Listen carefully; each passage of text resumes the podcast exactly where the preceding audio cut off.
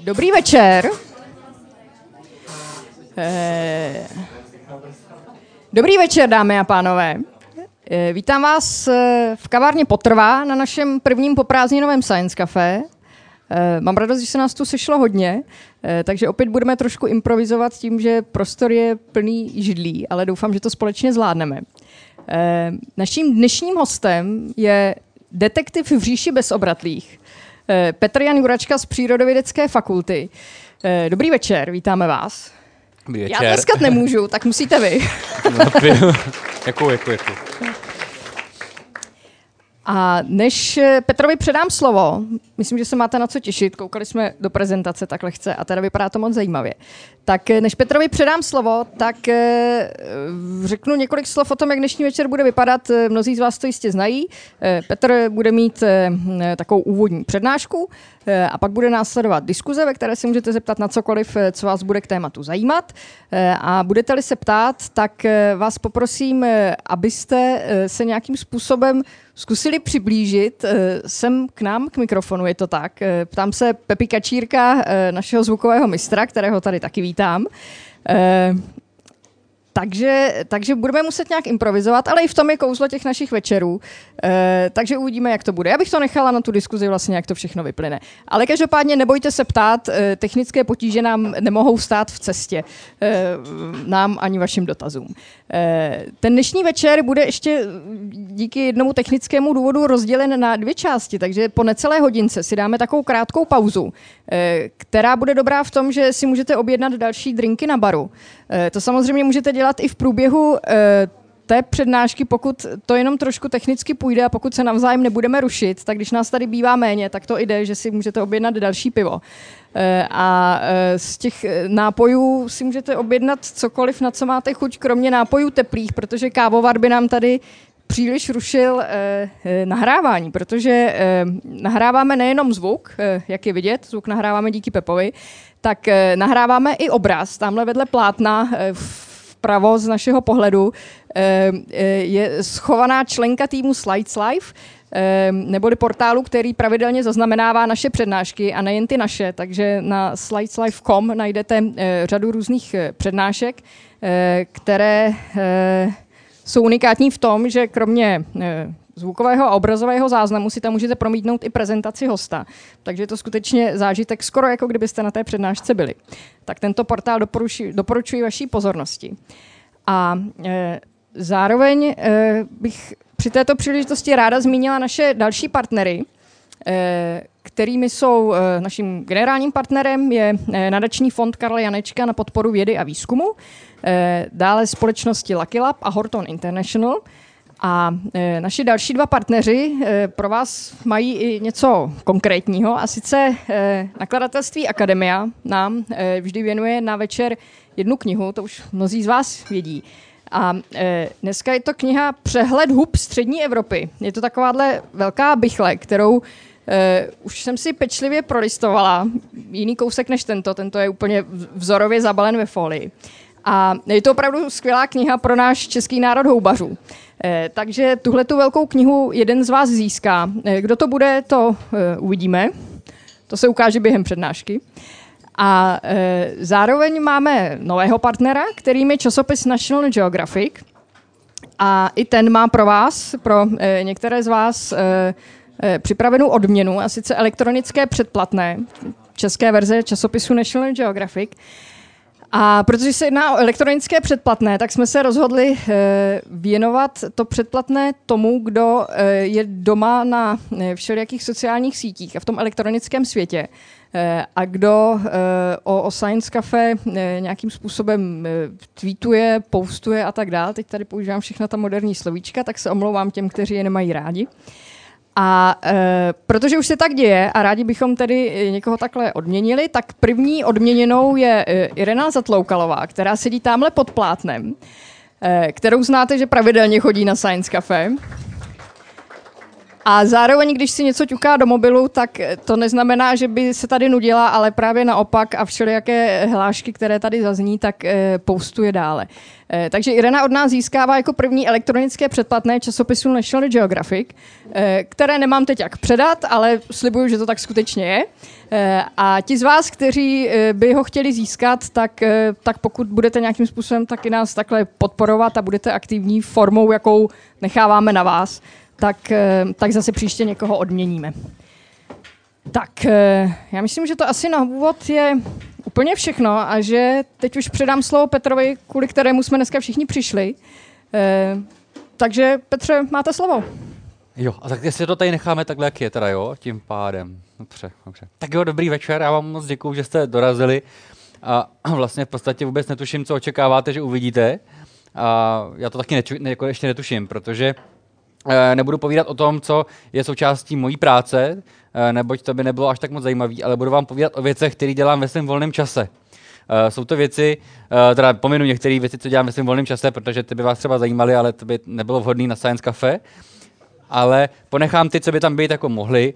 A budou to věci, které se nějakým způsobem dotýkají uh, říše, řekněme těch bezobratech, já tomu říkám říše, ale to není říše, že jo?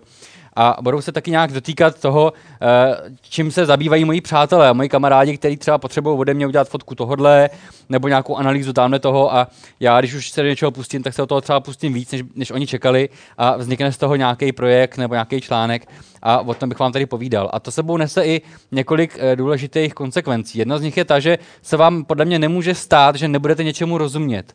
Tím, že tomu já sám nerozumím, tak o tom mluvím velmi primitivně a myslím si, že by bylo takhle, a to se vás nechci schazovat. Jestli tomu nerozumíte, tak se klidně ptejte v průběhu ale myslím si, že se vám to nestane. A druhá věc, eh, tím, jak budu se snažit eh, představit několik takových nezávislých příběhů, které na sebe vůbec nenavazují, tak vlastně můžete svoji mysl vždycky restartovat poměrně jako krátkých okamžicích. Takže tak pět, pět minut trvá jeden příběh, někdy sedm.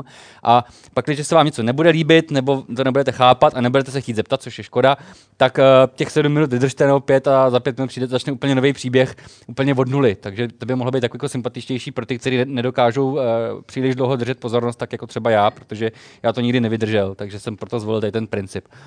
Tak jo, Jinak na začátek takové malé varování, uh, protože ta mikrofotografie je uh, návyková věc. Všichni, kteří tomu propadli, uh, se shodují na tom, že to má poměrně neblahý důsledky na osobní život, případně na sportovní vyžití toho jedince.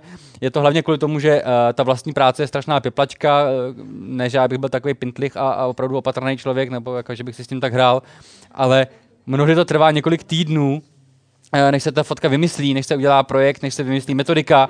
A eh, to samý trvá, nebo velmi dlouho trvá taky to zpracování těch fotek. Přeci jenom uh, mikro, mikrofotografie, které vznikají před mýma očima, nevznikají rovnou, tak jako normální fotka, kterou pořídíte foťákem, ale vznikají většinou až v tom počítači. Jo, že nasnímáte nějaký obrazový data a z nich potom se až ten vlastní výsledek bude jako skládat. A ještě tady zmíním jednoho člověka, kvůli kterému já ty přednášky vlastně velmi rád říkám. Tady to na, na snímku možná někteří poznáte, uh, Nestora a legendu české mikrofotografie Františko, Františka Vejdu. Uh, jehož články v časopisech zaměřených trochu fotografičtějš mě právě donutili zatím přemýšlet, že mě to mikrofotografie vlastně možná baví. A v nějakých svých deseti letech nebo jedenácti letech jsem se rozhodl, že chci dělat mikrofotografie a to mi zůstalo. Takže je František jeden z těch důvodů, proč se mi tak v jedenácti letech tohle stalo a za to jsem mu vděčný. Tak a ještě úplně na úvod musím uh, za, jakoby říct uh, pár slov, pár, respektive pár pojmů, který budu používat. A jeden z těch pojmů je SIM nebo SEM nebo SEM, skenovací elektronový mikroskop. Je to zařízení, které asi většina z vás zná a vy, kdo ne, tak jenom pro ilustraci je to prostě typ mikroskopu, který víceméně obsazuje, respektive zabírá celou místnost a e, zobrazuje preparáty nebo nějaký ty zvěřátka a podobné věci pomocí elektronů, nikoli pomocí fotonů. E, ve výsledku, když se podíváme na toto jedno zvíře, o kterém ještě dneska bude řeč, tak e, takhle fotka vypadá z optického mikroskopu, to ten, takový ten klasický světelný, co jste měli ve škole všichni, a to stejné místo vypadá na skenovacím mikroskopu úplně jinak. Základní rozdíl je ten, že když používáme světelný mikroskop, používáme světlo, používáme fotony, takže to je barevný a zároveň to má malou hloubku ostrosti anebo se musí bojovat s hloubkou ostrosti. Hloubka ostrosti znamená, že část toho obrázku ostrá, zbytek je prostě kvůli fyzice a k fyzikálním parametrům toho mikroskopu rozostřený. Ten skenovací mikroskop má všechno černobílý, protože už nejsou fotony, ale už jsou elektrony, které nenesou žádnou barevnou informaci a spektrum nelze jakoby, uh, víceméně vyvozovat do barev. Ale zároveň je zase všechno krásně ostrý. A co je důležité, vidíme jenom povrch. Jo, na uh, mnoha preparátech uh, pod světelným mikroskopem vidíte skrz, třeba když se něco prosvítí, na skenu nikdy nevidíte skrz. Sken vždycky kouká jenom na povrch, takže to je ten rozdíl. Ale abyste se nemá ty, ty všechny ty skenovací fotky, já často barvím do nějakých barev, takže uh, je nepoznáte podle toho, že jsou černobílí, ale podle toho, že jsou prostě divný. To je taky srovnání. Jo, to je z Gronska, co jsme si přivezli s kamarádama z treku. Nahoře je prostě uh, Euricercus, což je taková krásná perlovočka, obrovská, asi 5 mm koríž, to je, že je, že je planktonu a nahoře je teda pod uh, normálním světelným mikroskopem, takže barevně, uh, ona tady žádný barvy nemá, ta žlutá je z žárovky.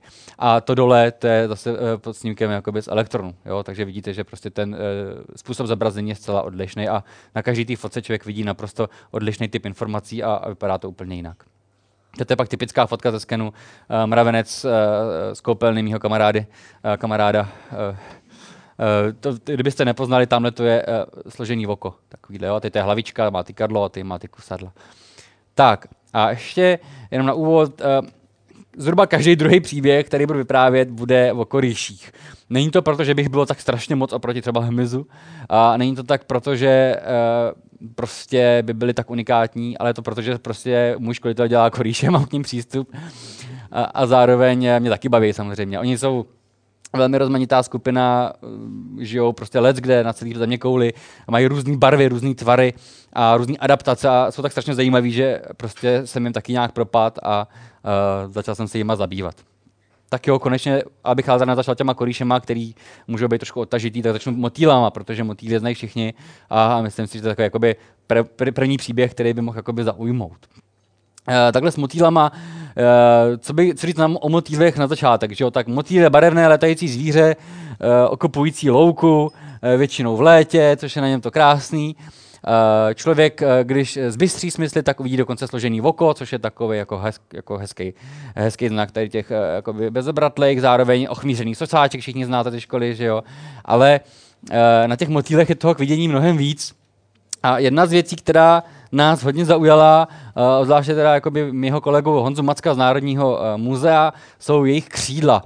Možná jste někdo viděli uh, výstavu uh, motýlí křídla, uh, která byla v Národním muzeu asi rok a půl, teďka je v Pardubicích na zámku a pak bude ještě asi kolovat nějak po republice. Uh, motýlí křídla jsou prostě fenomén, uh, který za kterým je strašně moc let evoluce nebo božího stvoření, nebo to jedno, jak tomu budete říkat, každopádně je tam obrovská rozmanitost a e, je tam neustále co objevovat. Takhle e, vypadá, se přepnu, pardon, e, takhle vypadá takový otakárek běžný a co můžete vidět na první pohled, je to, že to, křídlo není jednoduchý. Není to jeden typ šupinek, není to jeden typ vlastně barvy, ale to křídlo je velmi rozmanitý.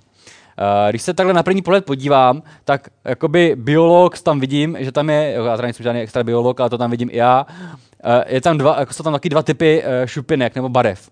Jedno jsou takový ty teplý, laděný, přírodní odstíny, taková ta bílá, žlutá, okrová, až černá. To jsou šupinky, které jsou zbarvené úplně normálně, jak se to v přírodě dělá, a to pigmentem, barvivem. Jo? To je to funguje tak, že ten motýl uh, sežere, uh, respektive ta housenka, když to je ještě housenka, tak sežere že jo, uh, nějaký látky uh, v rostlinách, ty si naakumuluje v těle, většinou nějakých tukových částicích nebo někde si je prostě nechá, pak se zakuklí a v okamžiku, kdy se vykuklí, tak on je začne používat, v tom zakuklení je začne používat a až vyleze dospělý motýl, tak hurá, má úplně jiný barvy než ta housenka.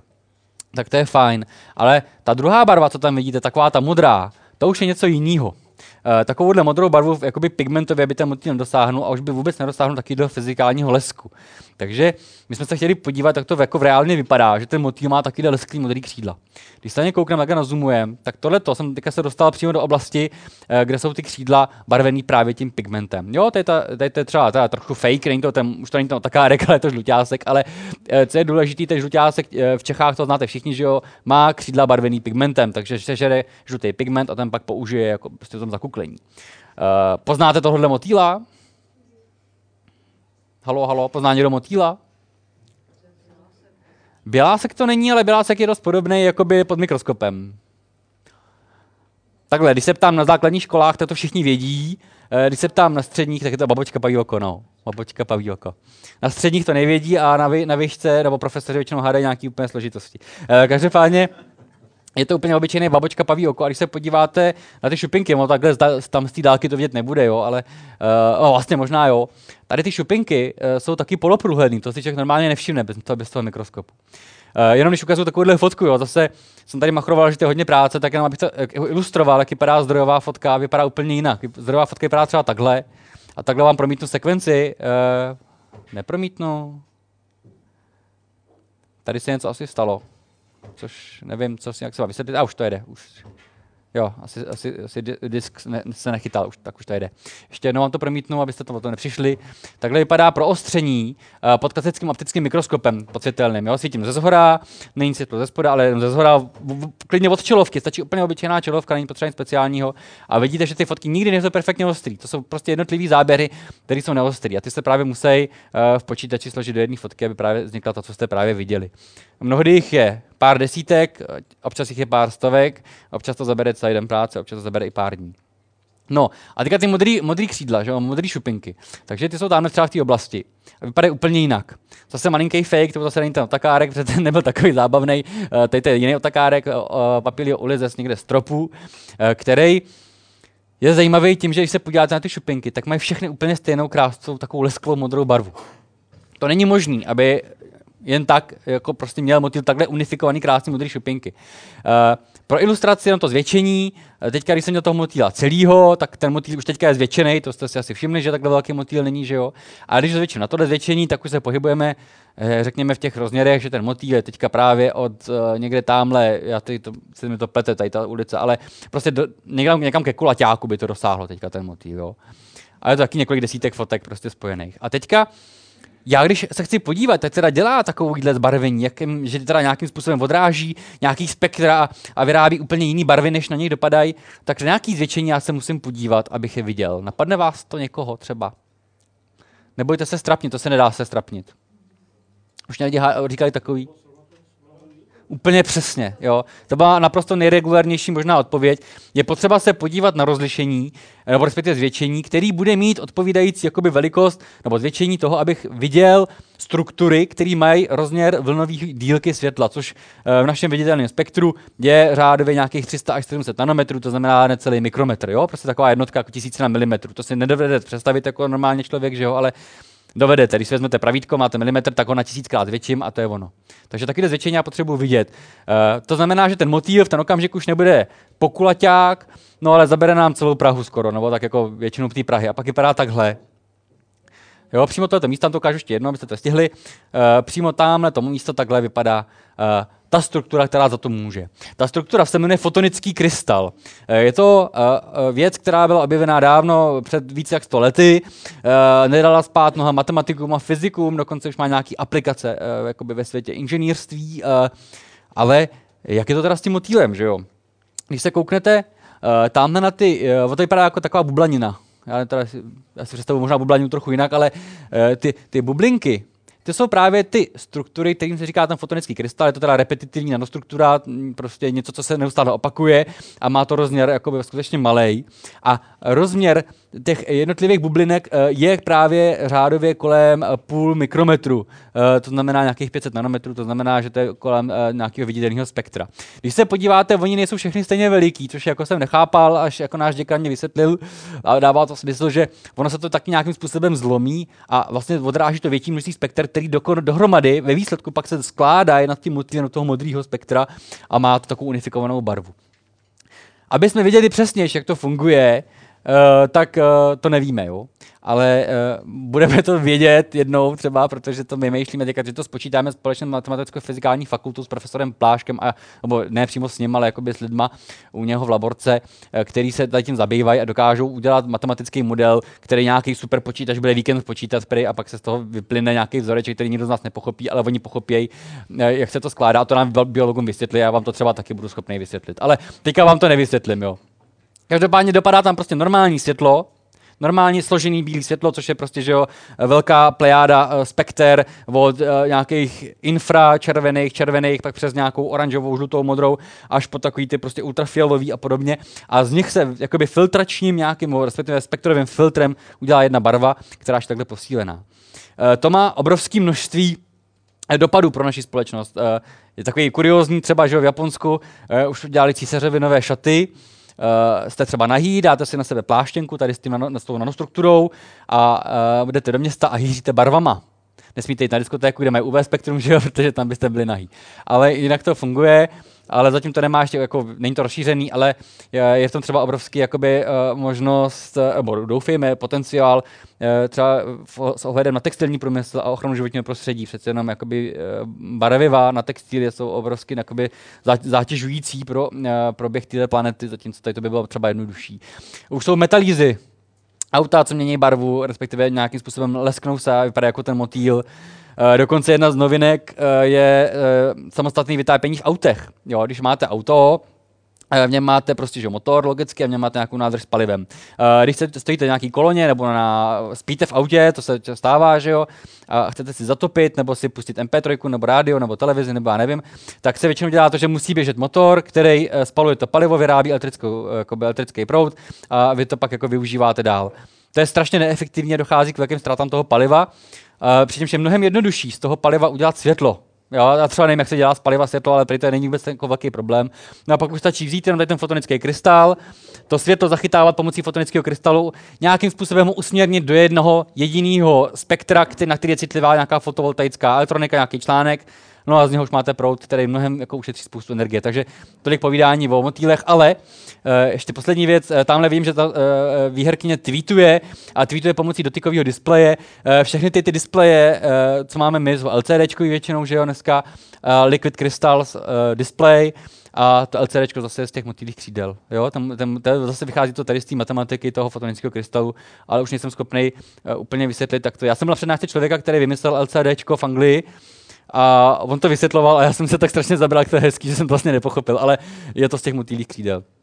Každopádně motýly nemají jenom takový jednoduchý, teda jako jednoduchý, no, jen tady ten typ křídel jako šupinek, eh, těch šupinek je tam více typů, třeba tady koukáte na eh, dvě řady šupinek, horní a dolní, to je jako meta zářivá, prostě nějaký tropický motýl, který hýří takovýmhle barvama. A je zajímavý tím, že ty šupinky jsou tak jako zatočený, nejsou úplně rovný a ten motýl, když letí, tak působí tím eh, zvláštním dojmem, protože je jako duha. Jo, prostě on jako mění barvy a tak strašně mate toho, kdo se na něj dívá, například toho predátora, že ho nikdo nesežere a prostě uh, ten motýl je úplně v pohodě. Uh, to jsou taky úplně nějaký normální šupinky z těla, že jo, uh, lepidoptera, uh, znamená šupinko křídlí, jakoby, že jo, ta skupina, takže ty šupinky jsou nejen na, šupin, na těch křídlech, ale jsou všude možně na těle. Uh, tomu se odborně říká vejfuky, to jsou místa, kde byly ty šupinky předtím a už tam nejsou. No, v těch výfukách nesídlejí jenom ty šupinky, ale sídlejí třeba i takové trichomy, uh, teda trichomy, pardon, jsem blbý, uh, prostě různý smyslový brvy, jo, chemoreceptory, termoreceptory, prostě různý senzorické orgány, který tomu motýlovi předávají informaci o nějakém fyzikálním prostředí, ve kterém se pohybuje. No a potom jsou třeba takovýhle šupinky. To jsou úplně nejzajímavější šupinky, jaký se dají na motýlech vidět, pro mě teda osobně zatím. Uh, jsou to šupinky tzv. androkonia. Když řeknu androkonium, napadne někoho z vás, uh, k čemu to může být z toho slova? Andros. Co znamená řecky andros? Muž. A když to má jenom chlap, tak to slouží k ničemu jinému než k roznožování, že jo? A uh, je to roznožovací uh, finta. Uh, já, takhle, já, já možná použiju takový příklad, který jsem použil na jedné přednášce pro e, děti základní škol, a kdy to okamžitě všechno pochopili a dokonce právě o tom, o tom jako docela sdíleli. Takže to pochopíte i vy. Teda já, já, vím, že vy to pochopíte mnohem víc než ty děti, ale je to nejlepší způsob, jak vám to říct, aby to bylo srozumitelné. E, představte si tady v Praze, to je právě ideální město, kde se to dá říkat, e, tramvaj. E, v takový tramvaji Eh, často eh, většinou počátkem listopadu až eh, koncem nějakého března jezdí bezdomovci poměrně houfně. Já jsem třeba jezdil tady přímo přes, přes Hračanskou denně vždycky ve dvě ráno z laborky na kolej a vím o tom svoje. A pak jsem chodil pěšky teda nějakou dobu. A ty bezdomovci Eh, když se tam nastihou v nějakém prosinci třeba, jsou tam v lednu a v únoru, kdy je venku mráz, tak je to s podivem, ale uh, oni nevadí nikomu. Vy si normálně sednete vedle bezdomovce, nepřijde vám to, že jo, prostě plná tramvaj lidí, tak si tam bezdomovec v pohodě. Ale je to tím, že má na sobě vaťák, že jo, typicky, nebo nějaký velký kabát, který zadržuje teplo a mimochodem teda zadržuje i nějaký tělesný pachy, který plnou teda z toho, že se nemil. Nicméně pak přijde to jaro. To je ta doba, kdy jsem chodil pěšky na tu kolej, protože ten vaťák už je moc teplej a ten bezdomovec si ho sundá a na, zároveň eh, v, te, v tu ránu je prostě ta tramvaj jeho, protože prostě to se nedá. A stejný, eh, stejný problém je s těma motýlema. To je takový motýl, eh, když je to sameček, že jo, potřebuje nalákat samičku nejenom na to, že je krásný, protože a oni blbě vidějí, takže to, že, je, že je krásný, je mu k ničemu, protože samička je 15 metrů vedle a nevidí ho. Takže primárně ho potřebuje dostat na to, no, tu samičku na to, že jako teda hezky smrdí, respektive používá nějaký dobrý parfém a potom udělá nějaký svatební tanec, aby to, jako bylo, teda, aby to mělo grády. Jenomže ten motýl právě, jak, jsem říkal, že šupinko křídlí má všude ty šupinky a kdyby vylučoval na povrch svého těla nějaký feromony, nějaký látky, tak to nikdo neucítí, jenom on sám a smrdět sám sobě není efektivní způsob, jak zbalit holku. Takže uh, on potřebuje vzít ten vaťák, potřebuje si ho takhle úplně sundat, aby smrděl na celou louku, aby přilákal ty samičky co nejvíc. A právě pro tohle má to androkonium. To androkonium je zelená, ta zelená struktura, je to taková dlouhá trubička, to je přeměněná šupinka.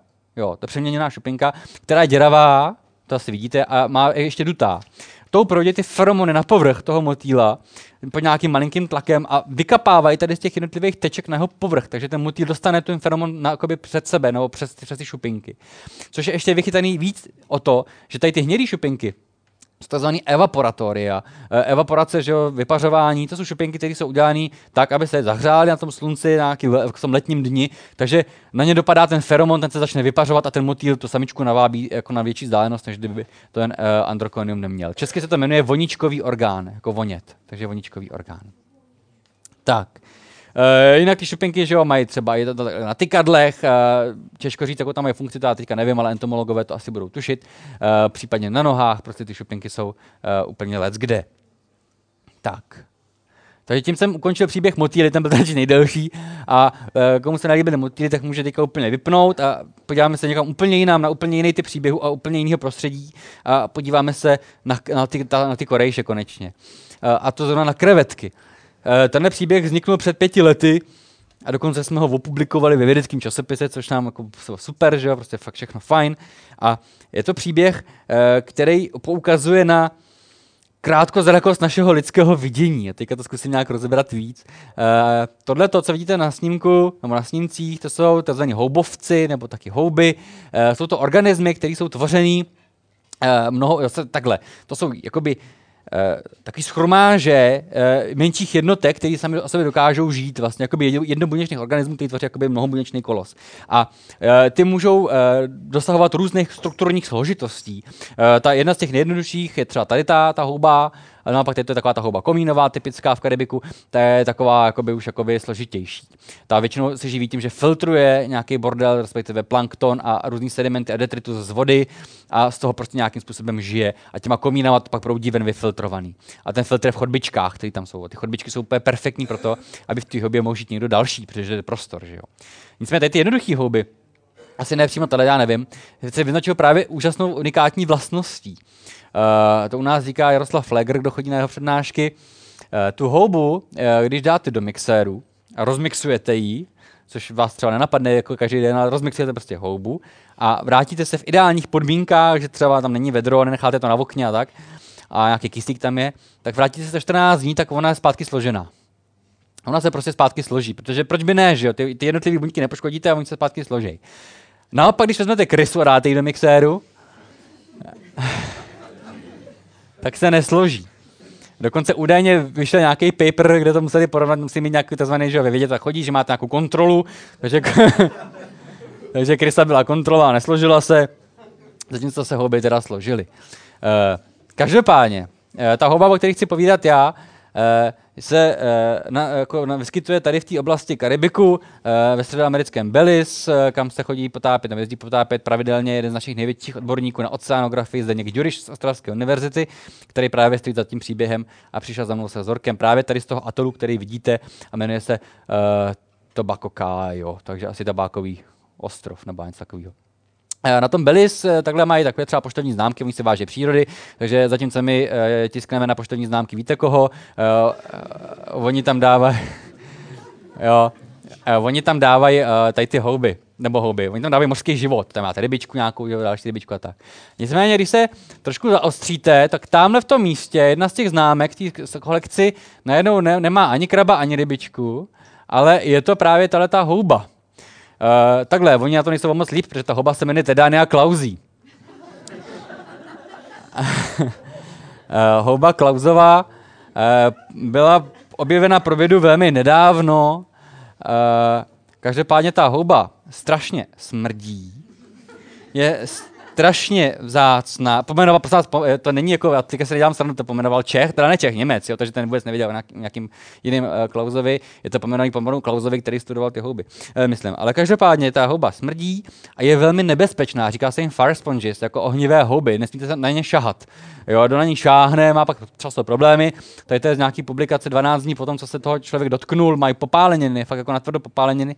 A ta houba je velmi jako prostě nebezpečná, ale zároveň je velmi endemická, znamená ten druh teda. Takhle vypadá naživo na fotce a, a žije skutečně jako v jednom jediném korálovém útese, nebo na světě se ví o jediném korálovém útese, kde ta houba jako žije.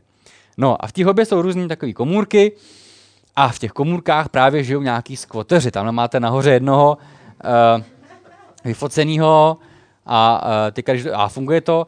Teďka na videu doufám, že vidíte, že nic nevidíte. Kdo dává pozor, vidí jednu krevetku, kdo nedává pozor, dává ještě větší pozor, vidí krevetky dvě. Tam jsou dvě krevety, které mají identické zbarvení s tou houbou. Vy, vy vůbec to nemůžete vidět, ani nesnažte tam vzadu. E, každopádně, co to znamená? Znamená to to, že ta houba má stejnou barvu jako ta kreveta, což je vždycky podezřelý, protože když se snažíte mít barvu stejnou jako někdo kolem vás, tak většinou děláte to, abyste buď vypadali jako on, to znamená, chcete působit tím, že jste nebezpeční stejně jako on, typicky, že jo, korálovka, korálovec, to jmenuje ta houba, jo, a, a, houba, a nebo se naopak snažíte dělat nějaký jakoby mimikry, eh, prostě se snažíte skovat. Ale proč by kreveta, která žije v houbě, potřebovala být skovaná, anebo aby potřebovala vypadat jako ta houba? To je divný, že jo? Co se mělo po dlouhý léta za, jako za pravdu a za jako jasnou věc, bylo to, že Eh, tahle ta eh, kreveta žije v takzvaném mutualistickém vztahu. Eh, to slovo mutualismus, to je jako moderní slovo, možná neznáte všichni, ale všichni znáte slovo symbioza. Nicméně já slovo symbioza nemám rád, to, mám rád to slovo symbioza, ale nemám rád to, ono teď z těch předepisných dokumentů se vždycky tlokalo jen v hlavě, že symbioza je něco, co je vzájemně výhodný pro dva. Že jo? Zase, když si to odvodím, sim, dohromady, bio, život, žijeme spolu. To znamená, že když žijeme spolu, neznamená to, že jsme spolu jako vzájemně výhodný. Jo, já mám třeba souseda, jako, nejsme si úplně vzájemně výhodný. A o tom to právě je, že ta symbioza je složitější vztah. Ta symbioza může být vzájemně výhodná, tomu se právě říká mutualismus, ale může být zároveň výhodná jenom pro jednoho a pro druhého může být právě nevýhodná. Taky co se naštěstí nemám, ale tomu se říká parazitismus. Ten můj soused je typický, nebo to sousedka, by byl přesný, je to amenzál, to znamená, že mi je úplně putna. Jo, aby se prostě sebe se nezajímáme, ale žijeme spolu, jsme v jednom vchodu, tak jsme symbionti. No a fakt poslední, nebo tak, co mi napadá, tak je třeba komenzál, to je někdo, kdo má z druhého užitek, ale sám ho uh, nemá. Třeba že jo, kdo jste prošli vysokoškolskýma kolem, tak jste komenzály viděli, uh, ty jsou takový ty dojídačí jídla, který neměli třeba na vlastní oběd, tak jako snědli to, co nesnědli ty ostatní lidi a těm ostatním lidem to nebylo, vlastně těm to nic neudělalo, stejně to jídlo už nechtěli a ten komenzál si ho dojet. Stejně tak typicky tady jak v lecakým bufetu uh, najdete komenzála, vám je to putna a on to dojí, že jo. Takže my jsme se chtěli podívat, jestli to teda je ten mutualista, jak se za to má, to znamená vzájemně výhodný symbiont, a nebo jestli to teda je nějaký ještě složitější vztah. Tak a teď se mi tam něco stalo dobrý.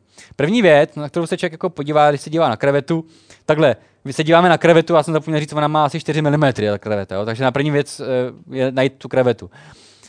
Ale když tu krevetu někdo dokáže vylovit z té houby, což je opravdu těžký úkol, když ta houba je tak nebezpečná, a dokáže poměrně rychle a efektivně a nějakým způsobem šetrně zabít, aby mohl přivést do Čech na výzkum, tak první věc, na co se jako člověk, nebo já se podívám, tak jsou klepítka, protože ty klepítka mnohdy vypovídají strašně moc o té krevetě, je o tom životním stylu, že jo? Ty, těma klepetama ona bojuje, ona něma žere a zároveň jsou dost pevný na to, abych je třeba nějakým způsobem zničil. Takže kleveta jsou to první.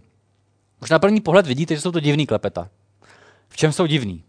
Tady to jsou třeba normální klepeta. To je takový uh, krab, že jo, na Kubě, uh, který uh, prostě má normální klepeta. normální klepeta, to znamená tohle. Mám takovýhle mechanismus, kterým chytnu nějakou mrtvou rybu, nebo ještě tomu živou rybu, nebo něco, prostě nějakou kořist a to si chytím a to držím.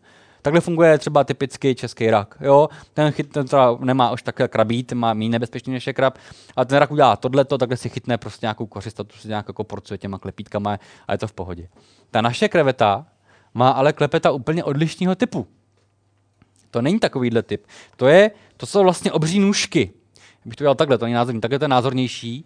To jsou takovýhle dvě jakoby plošiny, které na sebe takhle nasedají a fungují jako nůžky, jako běžní nůžky. Všichni znáte nůžky, doufám, že? Tak prostě normální nůžky.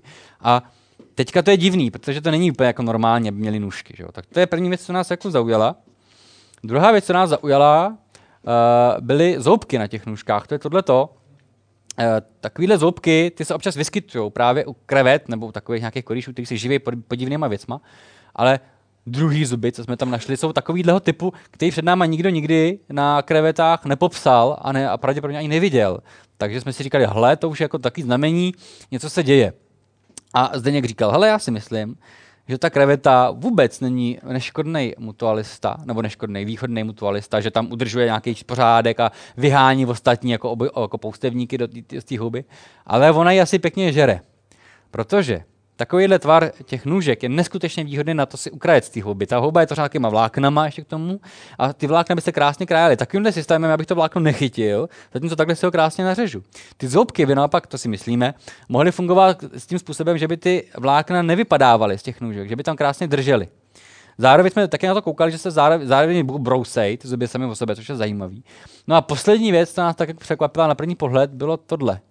Ten mechanický obroušení, který je úplně stejný, tohle to vidíte tam? Jo, stejný jako na těch normálních zahradnických nůžkách. Jo, to je úplně to samé. No a to už taky docela nezvratný důkaz, protože nic tak tvrdého v té hobě není, jako je ta, jako je ta jehličitá, pardon, křemičitá jehlice, než právě ta, než ta houba sama o sobě. Jinak to, co tam vidíme teďka, tak to, je, to jsou nějaké bakterie. Eh, pro představu, když si večer nevyčistíte zuby, tak to je to něco takového jako v, v těch puse. Takže si, já si třeba od té doby čistím zuby víc, když jsem to viděl. Jo, každopádně Teda uh, to masivní opotřebení svědčí o tom, že ta houba ne, že občas si nějak upraví ten prostor, ale že tu houbu žere docela pravidelně. Teďka si představte, že jsme u soudu, jako že prostě soudní akce, a snažíme se usvědčit uh, tu krevetu z toho, že teda není jako mutualista. A teďka ona má obhájice, ta kreveta, a řekne vám, to znamená nějakého oponenta že, článku. Že? A ta houba řekne, ne, ne, to jsou, vy máte jen nepřímý důkaz, to jsou všechno domněnky, ale nechytli jste mi inflagranty. Co byste udělali pro to, abyste měli naprosto přímý a nezvratný důkaz o tom, že ta, ta houba teda, jo, ta kreveta fakt tu hubu prostě žere. Jednoduchá věc. Co je to? Do břicha. Jo, prostě tu krevetu vezmete, stejně je mrtvá, když máte v Čechách, že jo, a podíváte se eh, do bříška, no tam najdete samozřejmě obrovský schromáže uh, těch jehlic. Kdyby mi dneška nevysvětlil, co ta, huba, ta, ta, ta kreveta z toho má, to jsou jako křemičitý jehlice, ale asi nějaký bakterie a nějaký nánosy na tom jsou, takže to asi pravděpodobně žere a z toho je živá. Takhle pro představu jsem vyfotil tu houbu, Uh, to je trošku jiná houba teda, jo, ale uh, je to jedno. To, takhle vypadají ty jednotlivé jehlice, které jsou spojený ještě takový jakoby kabel. Uh, to jsem dal na internetu právě na Facebooku hádat lidem, co to je. A dokud se nepřihlásil kolega mýho šéfa nenapsal tam přesně, co to je, tak to lidi hádali strašné věci. Ale vím, že nejčastěji si mysleli, že to je fakt datový kabel. A ajťáci si mysleli, že to je nějaký znečištěný datový kabel.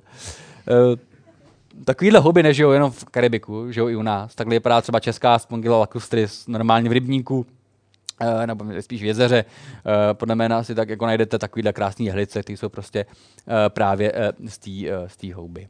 Takže poučení, já tam takové obrázky, že to říkám i pro děti, ale to, to poučení je, že v té přírodě není vždycky jasný, kdo je ten dobrý a kdo je ten zlej, ale že ta pravda může být prostě někde mezi. Může být skovaná a nemusí být úplně všechno jasný. A nemusí to tak ani vlastně v reálu být, může to být prostě takový čer, jako ne černobílý, ale všechno to je vlastně takový šedivý. Tak my jsme si řekli, že dáme pauzu přečnekem, ale ono je docela čas, takže já bych pokračoval dál, uh, protože máme za sebou půl hodiny a uh, já jsem si, že to budu říkat díl. Uh, ukážu vám šneka. Takže zpátky zase vypí, vypínáme krevety, vypínáme motejly a podíváme se na šneky, to jsou zase úplně jiný zvířata, že jo, uh, který můžou být tím způsobem velmi zajímavý. Uh, když se kouknete na šneka, tak uh, to je takový šnek, že jo, ulita prostě, ale co na té ulitě tak zajímavého. Na té ulitě je zajímavá jedna věc, já jsem nasíval sebou jednu ulitu, ale už, už ji nemám. Když vezmu ulitu, šneka zahradního, klasickou, a pustím ji z téhle vejšky, co se stane? O, nic, tak u nás padne, že jo? ale odrazí se, že jo? A třeba se trošku náran, trošku se může naprasknout, ale odrazí se. Představte si, že bych já pustil vás z téhle vejšky, ale proporčně, to znamená z nějakých, tyjo, teď to nespočítáme, třeba ze 100 metrů. Tak se něco stane, že jo? To vlastně nedáte. To je proporčně neuvěřitelný, že ta ulita prostě se takhle odrazí a odletí. A to nás zaujímalo s jednou kamarádkou, protože ta kamarádka e, si vymyslela téma, nebo zapsala si téma diplomové práce už v prváku na výšce, e, rozklad ulit e, v lesním hrabance nebo v lesním opadu. Nikomu nedošlo, ani jí, ani, tý opone, ani školitelce asi, že se to nedá stihnout v průběhu vysokoškolského studia. Že jo? Ona končí doktora a ty ulity tam furt jsou. a tak jsme si říkali, to je strašně zajímavý, že vlastně ty ulity tam drží takhle dlouho. Jo? Takže já bych uh, zahájil vlastně to povídání v ulitách uh, slovy klasika. Teď jsem si to našel přímo pro vás. Tak tady chlapci vidíte. Tyto pevnosti jsme zbudovali po celé naší ohrožené hranici v délce dvou tisíc kilometrů. Z každé vidět na sousední vlevo i vpravo. A palebná pole se důmyslně překrývala, aby neproklouzla ani myš. Na cementu a železe jsme nešetřili. Jsou tak pevné, že když je fašisté bez boje získali, pokoušeli se je rozstřílet. Ale jak vidíte, nepodařilo se. Chtěli dokonce jednu před Hitlerovýma očima vyhodit do povětří, ale ta pevnost, chlapci, se celá výbuchem zvedla a neporušená dosedla zase na své místo. Oho. Tak, já jsem hrozně přemýšlel, odkud mám tu informaci o té pevnosti, která se zvedla a spadla. A říkal jsem tady na přednáškách, až jsem viděl ten film po letech a říkal jsem si, aha, to mám z toho filmu. Ale Ono je to pravda, ono to opravdu jako takhle, říká se to, minimálně o jedné pevnosti Sedloňově v Orlických horách se to hodně traduje, že jo, Vaňásek nám to říkal. Eh, je to pevnost, která normálně řopík, podminovali to a fakt jako teda praskla, ale spadla víceméně neporušená. A proč jsem začal s bunkrem, nebo proč srovnávám bunkr se šnečí ulitou? Protože Eh, to má strašně moc společného. Ono to je vlastně úplně to stejný. Ta, ten bunkr je ukradený šnečí, šnečí, šnečí ulita úplně se vším všudy. Uh, když se koukneme na tu fotku, uh, to nesla moje kamarádka právě tady ta zmiňovaná, tak jsem si takhle vyfotil v rychlosti. To jsou šneci, co nazbíráte za pár minut jako v přírodě je, asi poznáte tady toho velkého šneka, to je plamatka lesní. Je to takový klasický prostě jakoby šnek, eh, on to je šnek, eh, že je to prostě v lese, je plamatka lesní, že je v lese. A eh, je zajímavá tím, že má velmi těžkou a robustní úlitu, na kterou když šlápnete, ne teda na betonu, že jo, ale uh, v tom lese, taky zamáčknete do toho lesa, do té hrabanky a ona se odleze dál. Jo. To je super pevná ulita, která prostě vydrží strašně velký tlak. Když se podívám na tu ulitu nahoře, to je jantarka. To je takový klasický šnek, eh, který eh, žije na stéblech, tráv nad vodou, eh, nebo na nějakých jako lístečkách a tak si jako spokojeně leze. A jeho obrovská výhoda je v tom, že je obrov, jako, neskutečně lehký. Je to šnek, který nic neváží de facto a může líst i po takových věcech, které by tu plamatku rozhodně neunesly. A tomu tomu se v ekologii, a nejenom v ekologii, ale i v biznesu a všude možně, říká trade-off. Musím si vybrat. Já nemůžu mít ze všech těch světů to nejlepší, ale musím si vždycky vybrat, kterou cestou půjdu. Buď si koupím auto, který bude mít malou spotřebu a bude mít ekonomický provoz, anebo si vezmu uh, auto, na který budu balit ženský. A to se moc neslučuje většinou, že jo. Nebo si koupím si offroada versus nějaký prostě sportáček, že jo, na dálnice. Prostě každý to auto má svoje, každý nabízí něco svého, ale každý má své limity. Není auto, který by bylo na všechno tak je to i s těma ulitama. Ten šnek si musí vybrat právě pevnost, musí si vybrat uh, i tu váhu. Přece nosí to furt sebou, nemůže to někde nechat, že jo? A musí pořád, ta váha je prostě docela podstatná. Takže neustále je to dialog o tom, kterou cestou se vydám. Ta plamatka se vydala cestou velmi jako bytelných ulit a těžkých ulit, ta Antárka naopak velmi lehkých, ale velmi křehkých, takže jsme do ruky, taky má to okamžitě zničeno, dostane na trochu v ruce, já jsem to zabil moc, jsem to pochopil. No a mezi nimi jsou různé takové varianty, tady třeba závornatky nebo nějaký prostě jiný suchomilky, nebo co to je. To jsou prostě obyčejní šneci, které mají něco mezi. Mají lehkou, ale zároveň relativně pevnou ulitu. Teď, když se chci podívat na tu ulitu, teda co, uh, co zatím je pod mikroskopem, tak, tak jsem dal šneka pod, pod, pod mikroskop, ale co se dozvím z takovéhle fotky? Je vám to jasný, ta struktura? Z toho vyčtete jediný, že ten šnek prožil docela aktivní život. Jo? Asi byl někde na, jakoby prostě na lesech, nebo prostě spadnul ze stromu, tady se odral, tady je nějaký kámen, tady někde šlápnul, tady prostě něco. Je strašně zničený, erodovaný, jo, i jako větrem, eh, deštěm, vším možným, ale ta ulita takhle z tohohle pohledu nám nic neřekne. Aby jsme se dozvěděli něco o té struktuře, která za to může, že ten šnek je tak dokonalý, že spadne a odrazí se v pohodě, eh, se musíme podívat úplně jinak. Ani takhle se nic nedozvím, když ho otočím jak proti sebe. Prostě nerozvím se nic. Co byste udělali s tím, abyste se na to podívali? Rozříznout. No, my jsme nebyli tak sofistikovaní, my jsme prostě rozsekali kladivem. Samozřejmě po smrti. A ten střep jsme napozicovali do skenovacího mikroskopu tak, aby jsme se dívali přímo na ten průřez. Jo.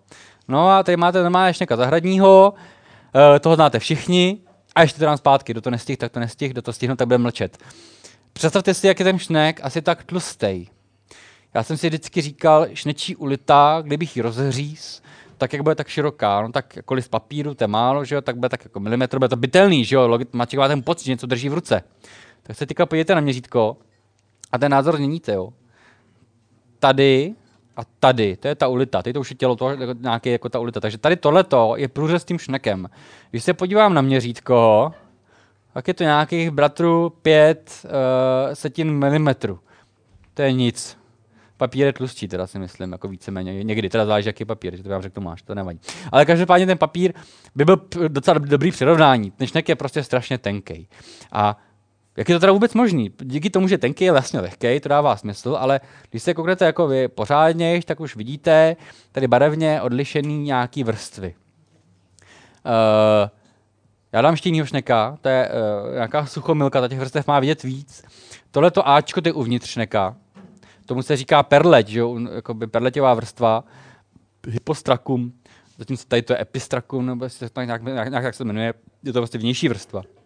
A mezi tím jsou lamilární vrstvy, který každá vypadá jinak. Oni se respektive střídají. To Ečko vypadá stejně jako to Cčko a Bčko vypadá stejně jako Dčko. Teďka, co je na tom zajímavého? Tak vrstev natění, že jo? Vrstev natění znají všichni. Eh, kdo jste někdy stál na skateboardu, případně na lyžích, na snowboardu, no my jste měli na hlavě helmu, tak víte o vrstevnatění hodně, protože ty, vě- ty, všechny ty věci jsou prostě z vrstev. Normální typický skateboard je ze šesti vrstev nějakého kanadského javoru, třeba ten, na kterým jezdím já. A kdybych uh, ho měl z jedné vrstvy stejně tlustého javoru, tak praskne pod každou prostě nějakým trancákem, že ho zlomím. Takhle ty vrstvy krásně vykompenzují jako nerovnosti a ty vibrace a nárazy se vystrácejí mezi přechodama z jedné vrstvy na druhou. Tak to funguje i tady. Jo, toto funguje, a pardon, a tak to funguje třeba tady, tady bouchneš šnek na zem, tady to je vnějšek a šup ho. Jedna vibrace se, trošku se ztratí tady, trošku se ztratí tady, z té trošky, co zbyla, se ještě to ztratí tady a z už toho jde minimum. Takže ten šnek je krásně odolný. Ale eh, ten bunkr, co tam pan Tříska ukazoval, má ještě další specifikum. Eh, ten bunkr byl z dvou materiálu, železobeton. Železo, beton. Beton tomu dával obrovskou pevnost, železo tomu dávalo pružnost. Jo, kdyby to byl jenom beton, tak ten Hitler to rozsekal, kdyby to bylo jenom železo, no tak to by bylo, že he. Takže eh, to byl železobeton. A tady by člověk čekal, že ten materiál se také střídá nějaký, že jsou nějaký dva různý materiály, že jo? Vypadá to tak. V reálu to je všechno jenom jedna jediná látka.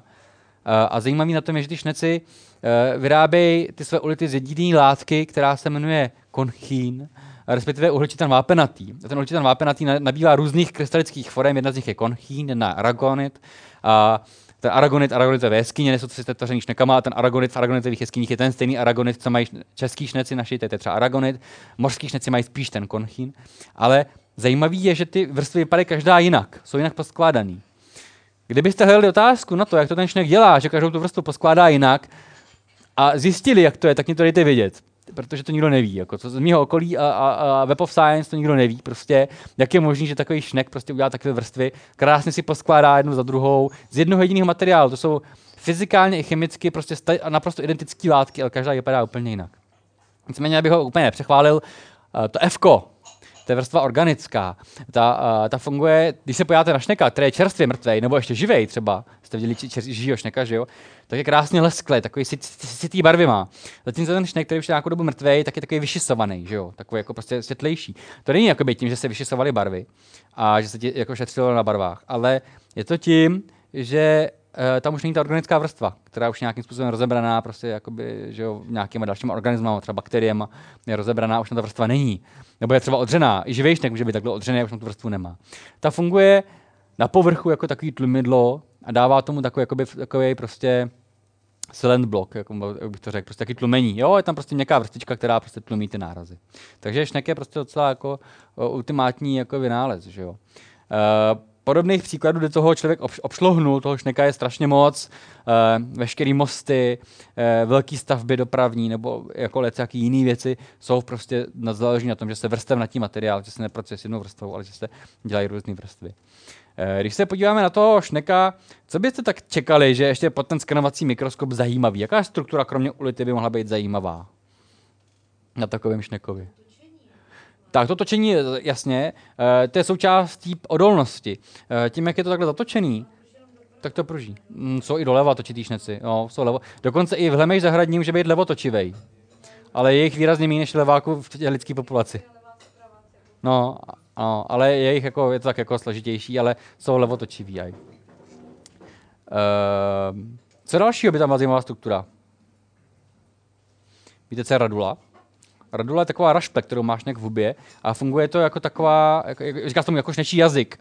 Vypadá to takhle složitě, je to takový 3D krystalický útvar, eh, který eh, je odpovědí eh, na otázku mého otce. Ten můj otec je zahrádkář částečně a má rajčata. Víceméně teda pro želvy, který jsem si myslel, že budeme doma my já, ale má tam rajčata a přišel plzák, takový ten klasický španělský plzák a zlikvidoval roční práci mého otce, nebo půlroční, že jo, vlastně de facto během noci. Jo. On prostě zlikvidoval jednu kitku za druhou a šel prostě, on tam teda bylo víc těch plzáků, ale prostě sejmuli mu celý záhon. A on říkal, jak je možný, že takhle malá brebera zdemoluje to, na čem já prostě takhle velký chlap prostě dělám takovou dobu. A tak jsem mu udělal ty skenovací fotky z toho plzáka španělského, ty, ty raduly.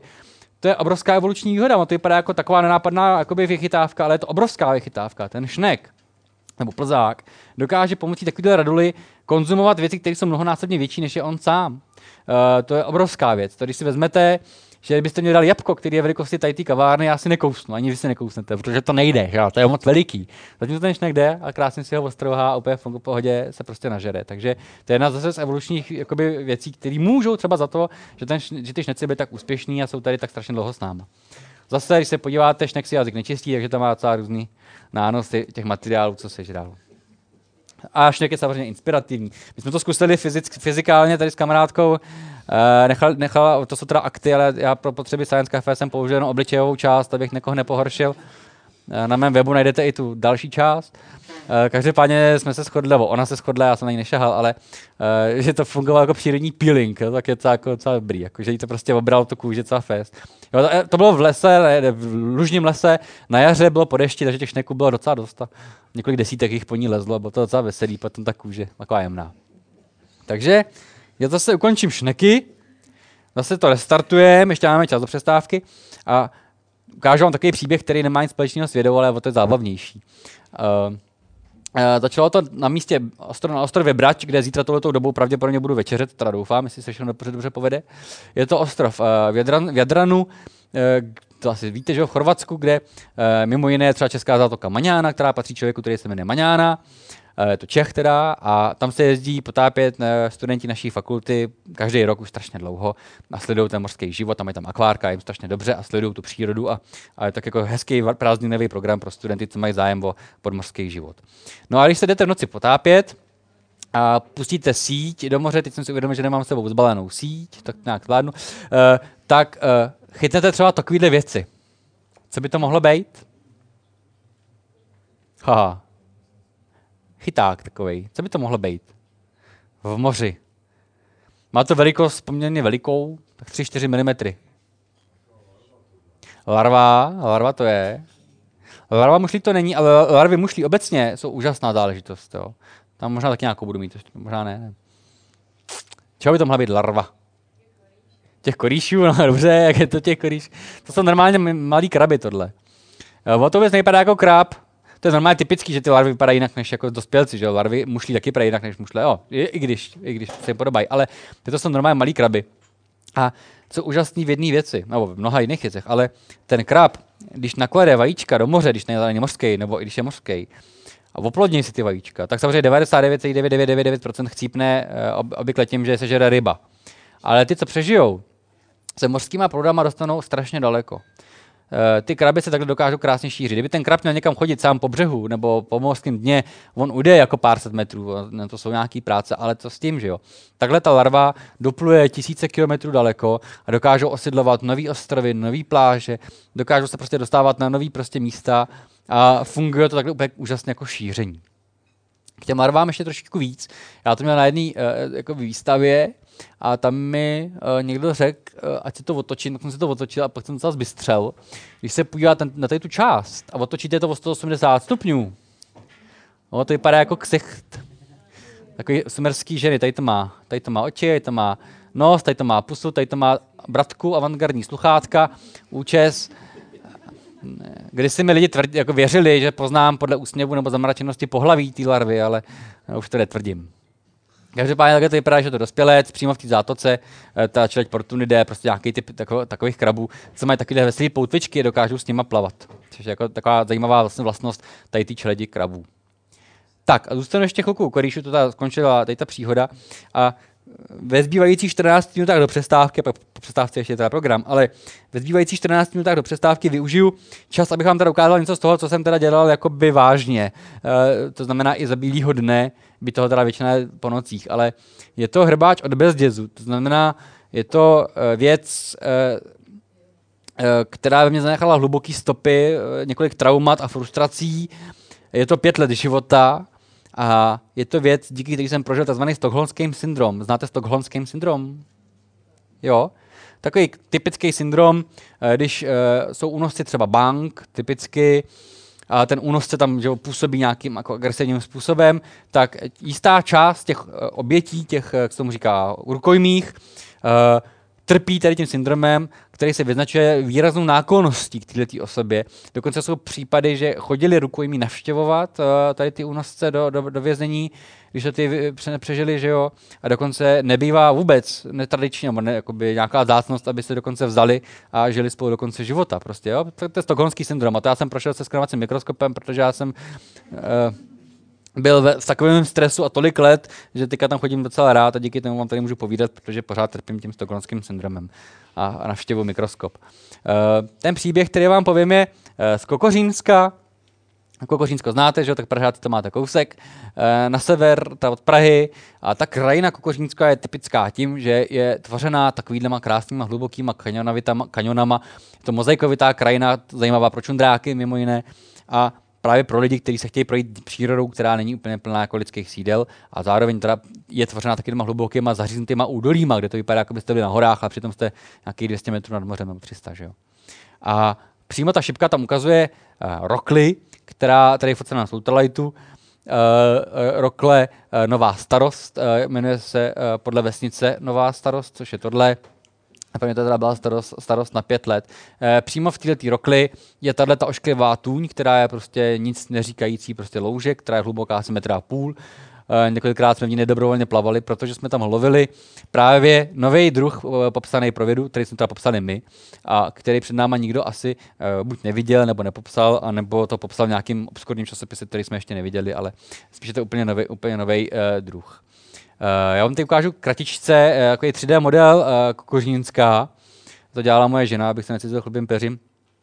Ten modrý, modrý tečky jsou oblast mojí bakalářky, diplomky, dizertace a doufám, že už jenom dizertace. Každopádně to jsou tůně, které byly vytvořeny v HKO Kokořínsko pro ochranu obojživelníků a zásných jako kytek a takových jako různých chráněných organismů. Tady můžete vidět bezděs, Tady je vlhošť, kdo znáte vlhošť, uh, případně, co bychom tak ještě vytkli, už asi nic. Tady to je uh, potok Pšovka, tady to je potok Liběchovka, Mělník je někde tamhle, tak, tak teď je tamhle. Uh, jo, říkal jsem to dobře. Jo, prostě taková jakoby, skutečně 3D struktura uh, krajiny. To je 3D krajina vyloženě. Tam se to skutečně tahá od 200 do 600 metrů, což na český poměr je docela členitý a hlavně to je hodně strmý. No a v těch tůních eh, který byly založeny od roku 2004 až do současnosti, jsou kopaný, eh, bují takový zajímavý život, kolonizují tam nový organismy a my jsme právě studovali, jakým způsobem ty organismy kolonizují tyhle ty tůně a jakým způsobem ty, ty, ty různé jakoby e, reliefy a 3D struktury v krajině fungují jako bariéry proti šíření tady těch druhů, což je taková zajímavá oblast ekologie, ale tím vás nebudu úplně trápit. Každopádně, když to utnu, takhle vypadají ty tůně, takže prostě normálně močály, že abych už nebyl tak jako básnický. A tohle to tam většinou najdete. Tady to je lasturnatka, uh, latinsky ostrakoda, uh, jsou korýši, které jsou prostě z bytelných uh, schránek, který prostě tak ne, jako to dokonce může sežrat ryba a ono to vyjde neporušený jako ven někdy je to prostě super, super zvíře, tak vypadá třeba pod fluorescenčním mikroskopem. Nicméně eh, zvíře, pro který jsme šli my, eh, nebyla lastornatka, ale, což je taky koríš, ale byl to jiný koríš, který se jmenuje perločka, právě podle perly těch očíček. Já vám pustím asi 30 sekundový video eh, s perločkou. Takhle vypadají.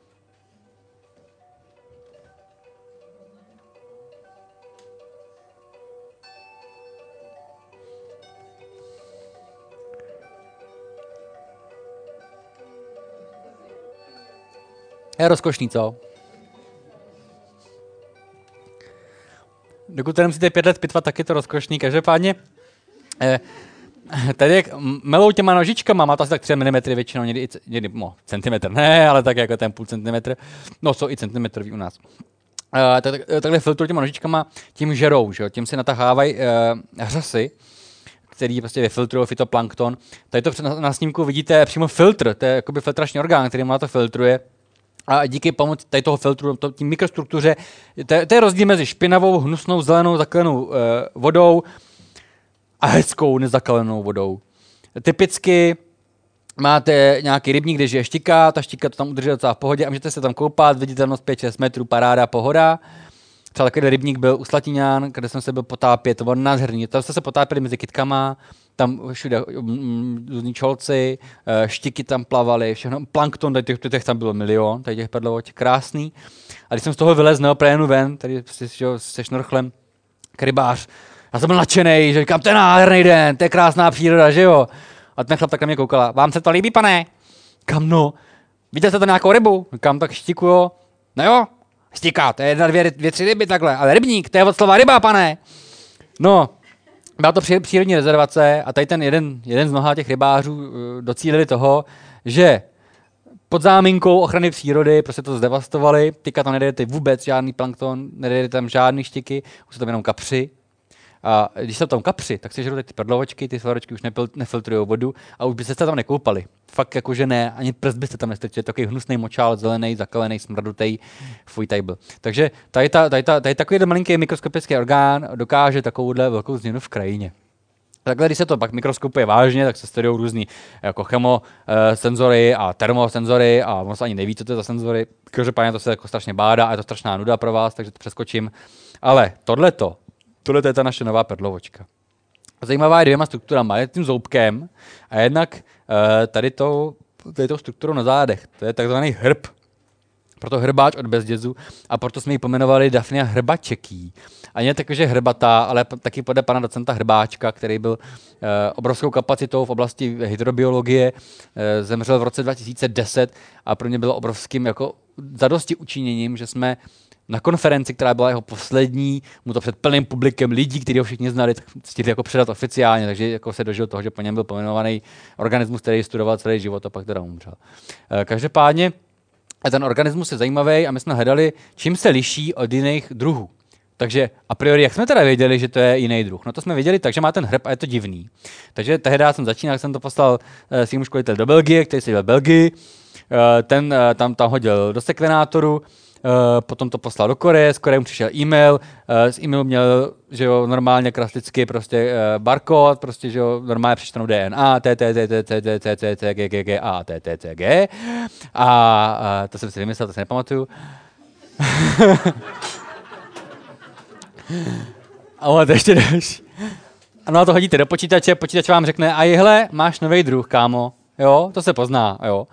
Takhle jsem třeba, Takhle, kdybyste chtěli, tak já pak vytáhnu bonusové příhody tady z toho světa. Jo. To jako specialita, tak asi není čas, ale i stalo se mně třeba, že jsem měl zásný, zásný vzorek tak jsem strašně spěchal, až jsem si nevzal rukavice, přišel tady ten a šéf přišel a hele, máme tady člověka.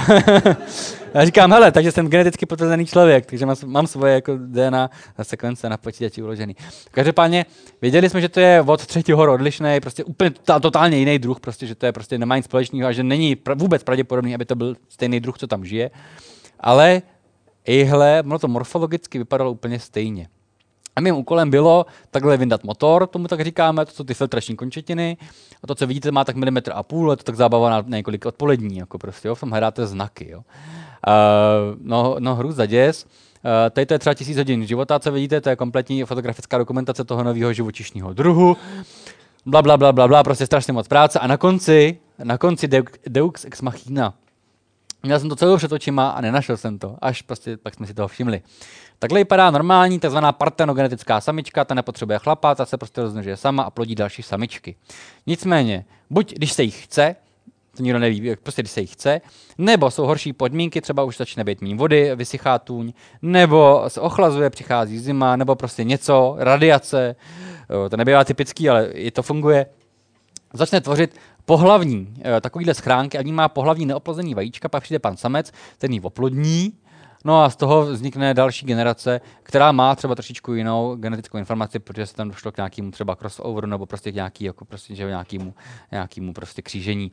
A co je zajímavé, ty, ty trvalý vajíčka jsou naprosto fenomenální vír, jako věc. E, říká se jim Efipia, podle, odvedíte to někdo? Ty nějaký eh, řecký znalec? Co je Efipium? Jo, jo, já tady, mám ještě mám tři a půl teda, podle mého. Efipium, znamená to sedílko, vypadá to jako sedlo na koni. Jo? Takhle to vypadá na skenovacím eh, mikroskopu, pardon. Na skenovacím mikroskopu, takhle to vypadá ze zadu, takhle to vypadá z boku. A tohle sedílko uh, umožňuje to, že ten organismus přežije neuvěřitelné množství jakoby nepříznivých podmínek. Uh, vydrží dlouho v sedimentu, jo, třeba stovky let nepoškozený, víceméně desítky let života schopný teda, vydrží bez kyslíku, z mrazu, bez vody, bez ničeho, prostě vydrží strašně dlouho. Eh, když se na ně koukneme a přijímáte na ten prostředek zhruba tak a zvětšíme to pořádně, zjistíme, že ten náš nový druh vypadá takhle. A ten druh, který vypadá jinak, úplně po všech stránkách, úplně stejně, ale má jinou genetiku, vypadá takhle. Nehledě na to, že vezmu z Izraele, když ho vezmu z Kanady, když ho vezmu z Jižní Ameriky, měli jsme ho z Afriky, měli jsme ho z Ázie, všude vypadá úplně stejně ale ten náš vypadá takhle. Takže ihle našla se obrovská věc. Uh, jednoduchý znak a paráda, identifikovali jsme nový druh nebo ten, ten způsob, jak ho poznat. Takhle vypadá třeba vajíčko ze štrbského plesa, to tam leželo 280 let, datováno olovem teda, a po 280 letech to vypadá úplně v pohodě. Nicméně já trochu přidám teda v tom, jako v tom čase, protože 280 let, že jo, to, to, to, to je, že jo. Uh, takhle, uh, pardon, jsem přeskočil, takhle to vypadá uh, pod optickým mikroskopem, tady není vůbec, vidět vůbec nic, jo, takže ten skenovací mikroskop je tady nutný. Takhle vypadá třeba Dafne, australská Dafne, ta recentní. Tak, ale teďka přijde ten, ten for, co jsem chtěl říct. Poznáte někdo českou krajinu? Odkud to v Čechách je? Hezky, to je pod Krušnohoří. Krušný hory, jestli se, jestře, je, je, jezeří, jezeří, jo? No, je to hrad, jo, zámek jezeří. Tady to je Komořanské jezero, a tady to je, uh, tady jsou Krušní hory. Co je tady dneska? Tam je díra. Tam byla největší vodní plocha e, zemí koruny české, e, byla větší než je současný Lipno, vodost. E, byl to obrovský, za středověku jako byl problém, protože komáři, že jo, to je nepříjemnost. A když si sediment, analyzujete sediment, tak třeba vůbec nevíte, odkud to je, protože to bylo 6x12 km cca. Tam prostě nalítávali sedimenty úplně z celé Evropy pomalu, že jak je to velká plocha, to funguje jako záchytná, záchytná plocha pro všechno možné, co lítalo větrem.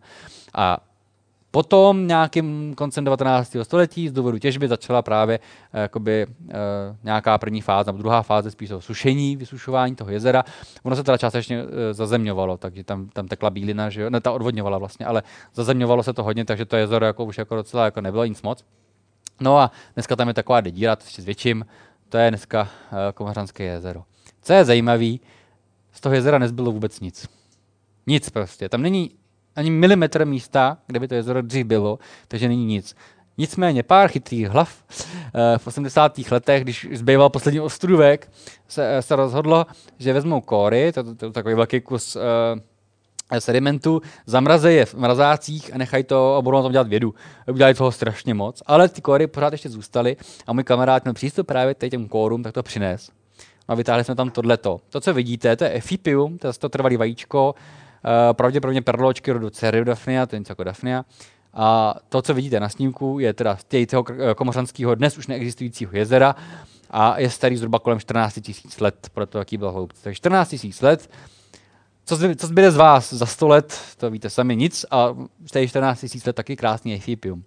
Když nebudu, jo, a ještě takhle, když nebudu troškařit, takhle vypadá potom Efipium z druhohor. To, už máme teda 150 milionů let, nebo kolik to je. To už, já nevím, jak se to hledá. To dělal fotky můj kamarád, to nejsou moje fotky, tady to zrovna. Tady to je prostě eh, z moskevského muzea a když budu prý hodně hodnej, tak mi časem jako v Rusku mají, totiž tohle to oni mají všechno, že jo, tak mi dají Efipia z mamuta. Jo, oni našli mamuta, který se utopil v rašelništi a v poslední dávce, nebo až když se šel napít, tak vypil ty Efipia, zůstali ho v trávicím traktu. Jsou skoro nepoškozený, ale nechtějí mi je dát, mají jich pět, tak je ukecávám. Jo, jo. Tak vypadá jenom srovnání těch FIP, jak to jako prostě, co z toho bude, to ještě nevíme. Nicméně, Uh, nejsou to jediný, jediný jakoby, uh, jakoby trvalý vajíčka nebo trvalý věci. Uh, v těch sedimentech toho najde strašně moc. To je blbý komár, jo? Nějaký prostě komár má takovýhle vajíčko, vydrží tam strašně dlouho. Tady jsou třeba zuby pakomára, taky 14 000 let zpátky, jo? pro představu, jak vypadá pakomáří zub po 14 000 letech. Tohle to jsme našli třeba v Plešném jezeře na Šumavě, takhle jsem našel druhý, to jsem poslal e-mail panu doktorovi fotovětně, pošle, co to je. Druhý den jsem našel tohleto takovou otevřenou knížku, máš to tady, diplomatela. Až jsem dokonce identifikovat, z jaký té doby, protože on zná tu ekologii těch jako organismů. Takže jako v těch sedimentech toho najdete hrozně moc. Takže já vám děkuji, že jste tady vydrželi první uh, půlku, tu vážně míněnou.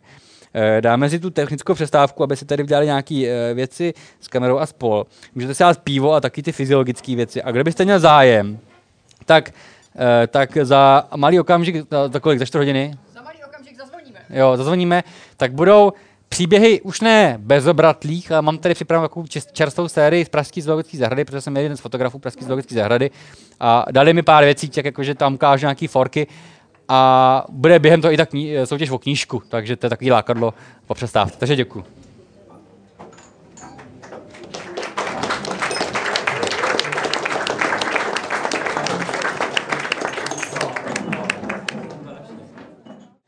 Můžem.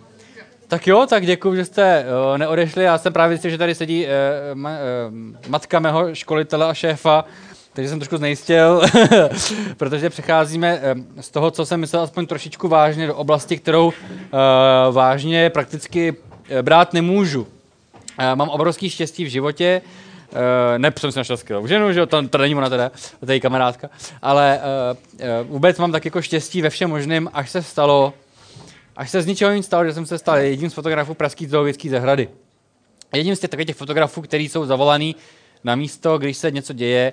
A buď to nestíhá ten uh, normální fotograf Pražské zoologické zahrady, což je práce na plný úvazek, a nebo to na to nemá čas, a nebo je to něco složitýho, a nebo si já sám něco vymyslím, a protože už tam teďka znám uh, většinu těch kurátorů a lidí, co tam uh, pracují, tak uh, mám přístup k nějakým materiálům, který většinou ještě nejsou moc veřejný, a já vám je ukážu, protože tady to nepovažuji za širokou veřejnost, ale považuji vás za úzkou veřejnost a časem třeba najdu nějaký užší uplatnění ve světě jakoby populárnějším.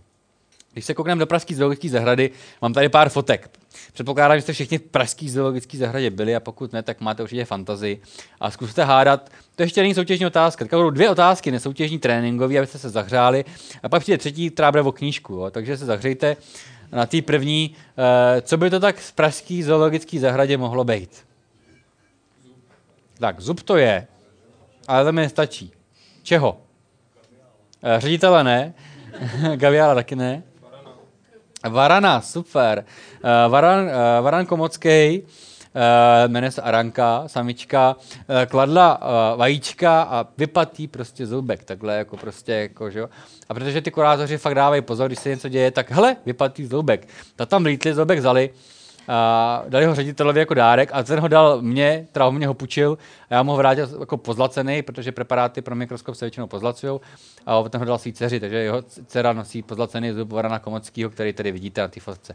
Ale teďka o tom zubu. Eh, totiž není jen takový nějaký zub, to je totiž naprosto ultimátní, úžasný řešení. Eh, já třeba nejsem úplně praktický člověk v životě a spousta věcí, které eh, normální lidi umějí, tak mě třeba jakoby nejdou. A jedna z věcí, které já nikdy neuměl, bylo krájení chleba. a rohlíků a takových jako věcí. Já jsem vždycky je prostě tak jsem to jako urval radši rukama, protože to nešlo. A pak jsem učinil obrovský objev, to jsem strašně hrdý. Obrovský, já, to byla jako revoluce mýho snídání a vlastně i revoluce mých útoků na ledničku v noci. Já jsem zjistil, že existují nože, které mají strukturu, jako má uh, varaní zub, a že mají na sobě zoubky. A těma nožema, když řežete pečivo, tak normálně to vlastně to jakoby líp krájíš. Myslíte si toho někdy? Já to myslím úplně vážně, já jsem ten večer nemohl usnout, takže já jsem nakrájel celý chleba, pak to okuralo, ale já jsem řezal z radosti, protože jsem zjistil, že existuje zub, který padá jako zub varana komockého. A to, co mě vedlo k tomu, že to bude řezat e, dobře chleba, bylo to, že vím, že ten zub varana komockého dobře proniká kůží. Takový varan si troufne na bůvola, ten si troufne na velký prase, na cokoliv. To je oběť, která je mnohem větší než je on sám. A on má velmi zajímavou strategii. On se vrhne na tu svoji kořist, tímhle tím zubem, o kterým já jsem viděl dřív, než tam našel o tom noži, on prořízne kůži té oběti, vyrve obrovský kus masa, ta oběť vykrvácí, zemře do několika hodin a on má perfektní čich, takže si ji vystupuje a pak ji sežere, pak je hostina, sejdou se víc varanu a, a sežerou prostě tu kořist. A e, když to nestihne, když třeba vyrve jenom malý kousek kořisti, to stačí, protože tady v tom zubu jsou takovýhle jakoby různý že jo, eh, prostory, to je teda opotřebená, opotřebená sklovina, ale také třeba vypadá normálně mikroskopu. A tady ty hnědý, to jsou taky prostory mezi těma jednotlivými zoubkama.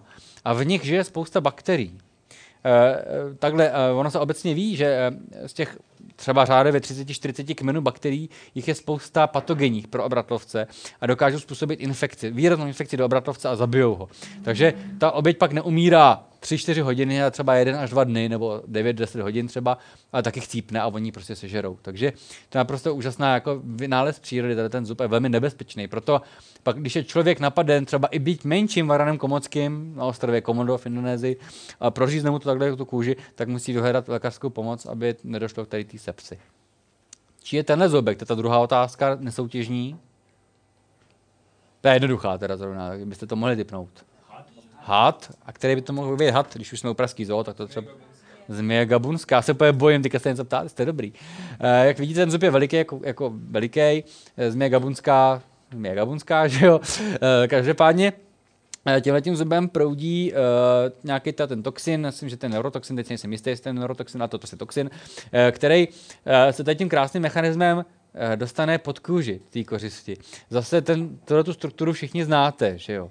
Ale není to tak, eh, že by ta eh, změna gabunská to obšlohla od sestřiček eh, v ordinacích lékařů, a je to naopak, teda ty sestřičky to obšlohly od změny gabunský, případně od štíra.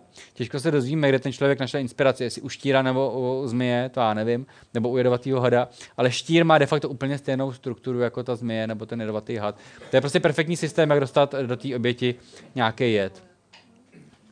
Teďka přichází soutěžní otázka, nikdo nikdy to neuhodl, ale myslím si, že tady to, asi padne, to někdo uhodne. Jo, není to žralok, prosím vás, pražský zoo nemají žraloka, už to lidi hádali. Leguán kubánský to není. A nejsme daleko od pravdy. Hrajeme o knížku, ale to bylo krásný, jo, tak... A Gama to taky není. Teďka vás nechám hádat teda díl, protože...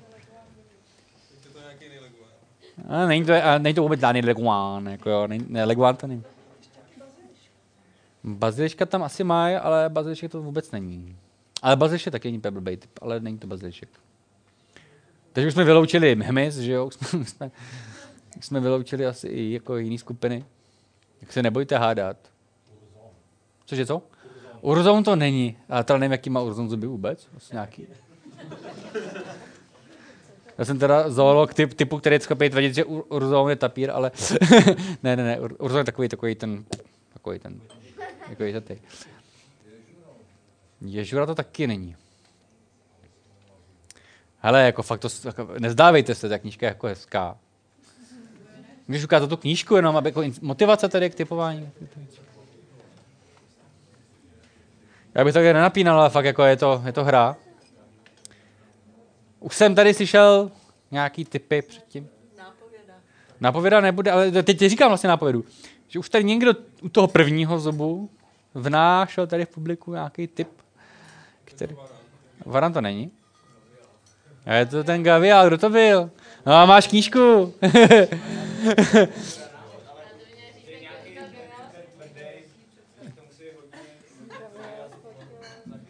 No jasně, já, teďka, já to zkusím říct nějak to. To, co vidíte, je normálně pod lupou, to není mikroskop, ten zub je veliký, jak vidíte, to je taková mikroskopická lupa, tomu říkám obinulupa. lupa Uh, to je 150 fotek, teďka před váma, jo. Oni ty fotky, co jste viděli předtím, taky byly také velko kombinované, ale tady je to 150 fotek složených jedna po druhý, až takhle vypadají jako opticky složitější. Takhle to je pod skenovacím mikroskopem z boku. No to jasně gavial, teďka, že to se nám, to se nám to machruje. Ale jak ten gavial funguje, že jo? Ten gavial žere ryby a když se podíváte na tu jeho tlamu zepředu, oni ty zuby jsou, že se tak jako protínají, ta horní a dolní čelist, tamhle pán v košili knihu. Uh, gratuluju takhle moc. Uh, tak uh, ty, ty zuby takhle prostě jdou jako protistojně a tím, jak jdou do těch různých úhlů, uh, on to typnul. Uh, nebo No, on typnul prostě nejdřív Gaviala u, u, komar, u Varana, teďka měl štígro. No.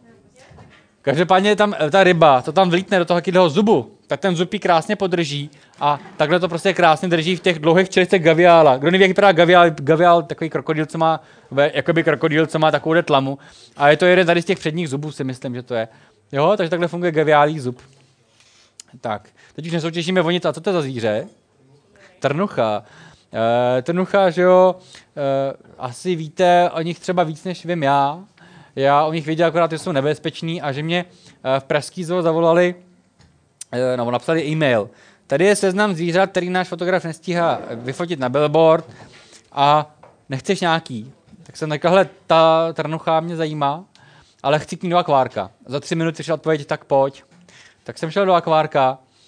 To, co tam vidíte, jsem teda já v akvárku ta trnucha je jako, on ten chovatel, pardon, chovatel říkal, hele, a víš jako, že to je jedovatý? Já říkám, jo, já jsem to četl na těch forech, že jako to není až tak moc jedovatý. A on říkal, no tak já jsem si šel o amputacích a o mrtvých lidech, že jo. To jsem byl furt v pohodě, uh, dokud jsem uh, si neuvědomil, že tam je takovýhle jako had, že jo. Uh, to je anakonda, tady je druhá pak anakonda, Oni teda přidali nažrat, než jsem tam šel, jo, ale, ale věřte jim, jo. Každopádně, ta trnucha, že jo, tak asi víte, že eh, jako jiný druh, která zabil Steva Irvina, lovce krokodýlů, v roce 2005 tuším, tím, že ho teda trefil do srdce, což byla strašná smůla. Eh, a právě oni říkali, nesmí se ti dostat pod tělo. Jo, a já říkám, jak, jak poznám, že mi jde pod tělo? To poznáš tak, že ti dáme znamení signalizačním zařízením. Uh, signalizační zařízení je klace, který mě bouchly do hlavy. A v ten okamžik bych jako teda musel jít ven. Uh, no, neměl jsem z toho radost. Druhá věc, ten bazén, nebo ten, akvárium je hluboký e, zhruba 80 cm až metr. E, právě tři Adam, že je potápěč. A potápěči má jedno pravidlo. Nikdy nelez e, do vody se šnorchlem, který je delší než nějakých 30 cm, protože to neudejcháš. Takže já měl centimetr, měl centimetr 80, to, Uh, konzultoval jsem to s profesionálním potápěčem, ten mě říkal, pak, když budeš ztrácet vědomí, musíte někdo vytáhnout, takže ten Kuba Dobijáš, co fotil ty fotky, tam dával pozor, si ztrácím vědomí. V tom okamžiku by ten chovatel mě vytáhl. A o co jde? Eh, to je teď strašná sranda. Já to říkám jako na schvál, protože nechci nikoho motivovat tomu, aby to zkusil po mně, protože to je opravdu životu nebezpečný a umřelo takhle hodně lidí. Já to měl fakt jištění, ale když to zkusíte sami, můžete umřít, takže to doma neskoušejte a teď vám vysvětlím proč. Sledoval dvě možnosti. Buď se vám začne usazovat oxid uhličitý v té trubici, eh, což eh, je méně pravděpodobný. Druhá věc, že to neudecháte kvůli tlaku. To je strašná sranda, eh, protože člověk by si řekl, tak si dám trubici 15 metrů a můžu dechat, že jo. A ten tlak, co je kolem vás, té vody, je tak obrovný, že v 80 cm vám garantuju, že se nenadechnete pořádně. Já jsem dechal jako jak pes prostě.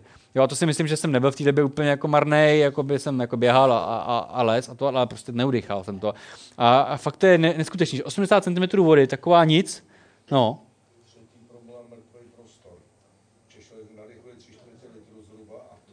Přesně. Přesně. A, no. A začne se kumulovat oxid uhličitý a, je, a je po všem. A to je, e, má to rychlý průběh, začne se ztrácet vědomí a to se pak utopíte klasicky, že jo. Takže proto jsme měli dva lidi, kteří to hlídali, že nestratím vědomí. A já jsem se snažil často takhle vystrkovat hlavičku vejš k vodě.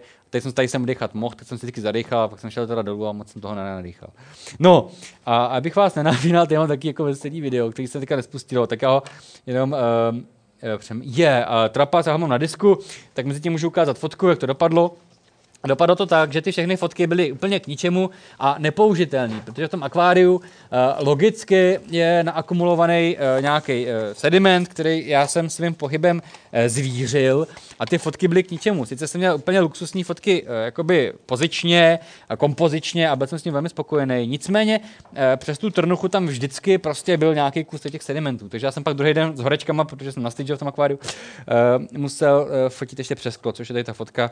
A je to jedna z těch, co jsem měl na billboardech Pražský zoo. Tak, teď jsem spustil disk, takže to bylo docela rychlý. A pustil mám krátký video, ne, že by byl nějak informačně hodnotný, ale přeci jenom ono je docela pozdě večer a jste, jste v hospodě a posloucháte nějaký blázna, co tady vypráví, takže by to bylo aspoň trochu zábavnější, vám to pustím na videu. Uh, tady, ono se tak, pustíme to akorát v takovémhle nějakém softwaru, který to přehrajete tohle. Doufám, že to přehraje na plnej, to je třeba tady.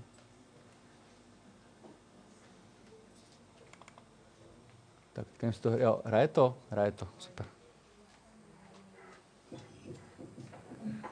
To dělá naše fakulta, jsem nestříhal já, ale já se o toho strašně bavím, to, to se stříhal borec.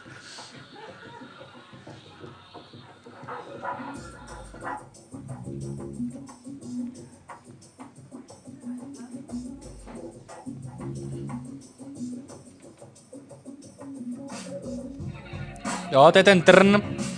A tím jde proti mě, to je to útočná pozice, to já jsem nevěděl v té době ještě. To mě bylo vysvětleno až na základě videa teda, jo. Teď se dívejte, já si fotím trnuchu a vůbec nevím o, hadovi, jo.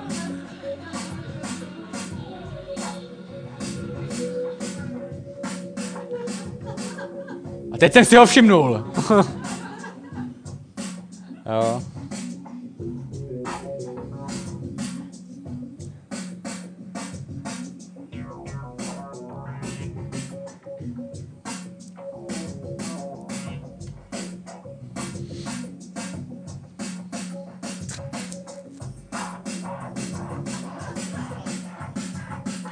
Jinak uh, mezi náma ty trnuchy jsou úplně v po... Ta trnucha... Jak to tam je? Jo, jo, to nic. To je místní zedník, jo?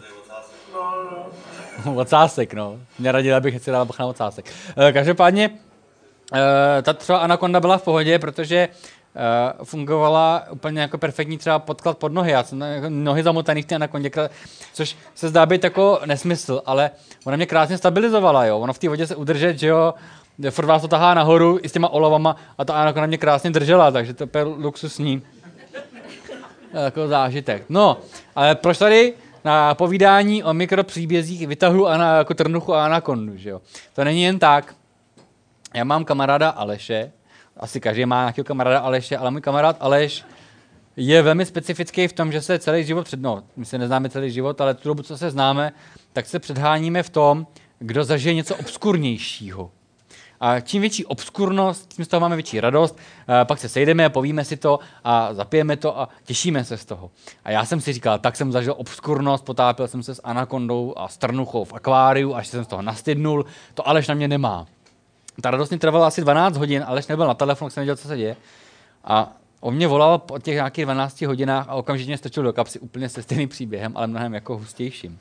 Eh, já nemám lepší fotografii Aleše. Aleše, prosím vás, tady to tečka tady. To je během eh, výstupu na velký kryvání, tady to je uh, George, tady to je, tady to je Aleš. Tak, to, takže Aleš. Nicméně, o co jde? Aleš, zrovna v okamžiku, kdy já jsem se topil v tom akváriu, tak on byl v Africe nebo už na cestě z Afriky a byl v rovníkové Africe, uh, Guinea Bissau. Tam mimo jiné dojel Trabantem, uh, aniž by vlastnil řidičský průkaz. Takže už to stačilo, aby přebyl moji trnochu, ale co ho, co ho napadlo, že jo? Na, eh, viděl mangrovy uh, a přímo v tomhle mangrovu se začal prostě brodit uh, v sandálech, jako klasický biolog se brodil v sandálech mangrovem. Z ničeho nic uh, ho ale něco žahlo, že jo? Uh, Aleš okamžitě, uh, jakmile byl na signálu internetu, nalistoval na Wikipedii, co, co tě může žahnout k Guinea Bissau, že jo? A došel k názoru, že to byla homolice. Uh, já tady nemám fotku homolice, protože jsem nefotil homolice, ale homolice jsou taky různě velký plži, které mají takové harpuny a můžou až, až zabít člověka. A fakt to bolí. No a ono ho to fakt bolelo. Říkal, že tři dny neusnul ani na, na chvíli, potom začínal trochu usínat konečně, že jako aspoň trošku. Uh, asi 10 až 12 dní nebo 14 to byla prej bolest neutuchající, která ho neustále teda budila i ze spánku, nedala mu jako ani chvíle pokoje. A byla to tak silná bolest, eh, kterou by prej přirovnal k tomu, když se tudle polil eh, vodou eh, horkou z rchovarní konvice uvařenou. Jo? To bylo takhle furt. Říkala, že sršení nic proti tomu, jo? vosa vůbec, jako co by dal za vosu do jazyka za tohle, jo? Proto, proti tomu. Takže to bylo fakt strašný. No a přijel do Čech a za doktorem, a pane doktore, já mám problém, vyndejte mi to z nohy, že jo, bolí to už tři týdny, teď už teda spím, jako už, už jako můžu spát, ale furt, furt to bolí. No doktor, ale co tam máte, já to musím vidět, než to vyndám, že jo. On říká, hele, eh, je to eh, prostě z homolice, takový ten, taková ta hrpuna homolice, tvořená nějakým prostě konchinem nebo nějakou takovou, jako nějakým vápencem nebo něčím takovým. No to dáme na rentgen, to je na rentgen, no a tam nebylo vidět vůbec nic, jo. Takže bylo jasné, že to žádná homolice nebude, ale že to bude nějaká organická struktura, která je eh, velmi podobná po fyzikálních parametrech, která s lidskou tkání. Uh, tak se doktor ptal, no a má to zpětný háčky, jestli to můžu vyrvat. A on mi říkal, hele, můžete to úplně s klidem vyrvat, protože já furt věřím, že to je ta homolice. A jak jsem se dočet na Wikipedii, tam má maximálně jeden zpětný háček, tak to bude trošku bolet, jo. A řval jako blázen. ono to těch zpětných háčků mělo docela dost. To růžový, to je Aleš, to jsou zbytky Aleše. E, to je prosím vás trn trnuchy. A Aleš si dal, to, to, to je skenovaný v ten den, kdy se vrátil, podle mě, kdy mu to vyndali, jako jo, to, doktora. E, když se podíváte na měřítko, tak ten objekt má jako rozměry, že může skutečně způsobit bolest. Když to máte v nártu, trefil se ocenťák o řemínek, mohlo být z řemínku, že jo, toho sandálu. E, ta trnucha je úžasná v tom, že ten trn je sám o sobě obalený epidermis nebo nějakou prostě tkání, která každá sama buňka produkuje jed, takže není tam žádná jedová žláza, ale stačí pár buněk a už to má, jed máte v sobě, protože ty buňky to uvolňují okamžitě do vás. Jak to měl v sobě nějakou tu dobu, tak už veškeré ty materiály jsou odbouraný, zůstal už jen takový ten tvrdší materiál, takže to je, to je to, co zbylo. A to je asi všechno, co jsem tomu chtěl říct, takže prostě to fakt bolelo. Jo, sehnali jsme dokonce odborníka na trny trnuch, Eh, profesor Schwarz z nějaký americké univerzity tam dokonce určil dva druhy trnuch, jeden z nich, že to prej bude, a dokonce jeden specifikoval, že to bude spíš on podle té velikosti, takže mám jeden napsaný, teda to je trnucha, již tě neviděl, takže mi to neutkilo v paměti, ale je to teda trnucha. Tak, překročím k dalšímu teda ze zoo, eh, legračnímu příběhu. Eh, tady to je eh, že jo, slon, to jste asi poznali. Eh, každopádně praská zoo, tady ty eh, indický slony chová poměrně dlouho a Eh, jedna, jestli neskuli ta nejstarší slonice, co je v Pražský zoo, myslím si, že jo, je slonice Gulab, která pochází eh, právě jako z Indonésie, nebo z Indie, teď nejsem jistý, a přišla do zoo, myslím, že v roce 76, nebo tak někdy.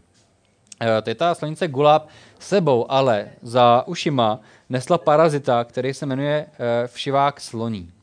Když jsem začínal s prací pro Pražskou zoologickou zahradu, a se všivák sloní, že jo, tak jsem v kavárně oslovil svého kamaráda, který funguje jako průvodce v Pražské zoologické zahradě poměrně dlouho a říká mu, hele, poraď mi prosím tě něco zajímavého pod mikroskop, co bys jako v Pražský zoo teda jako našel. A on říkal, jednoznačně všivák sloní.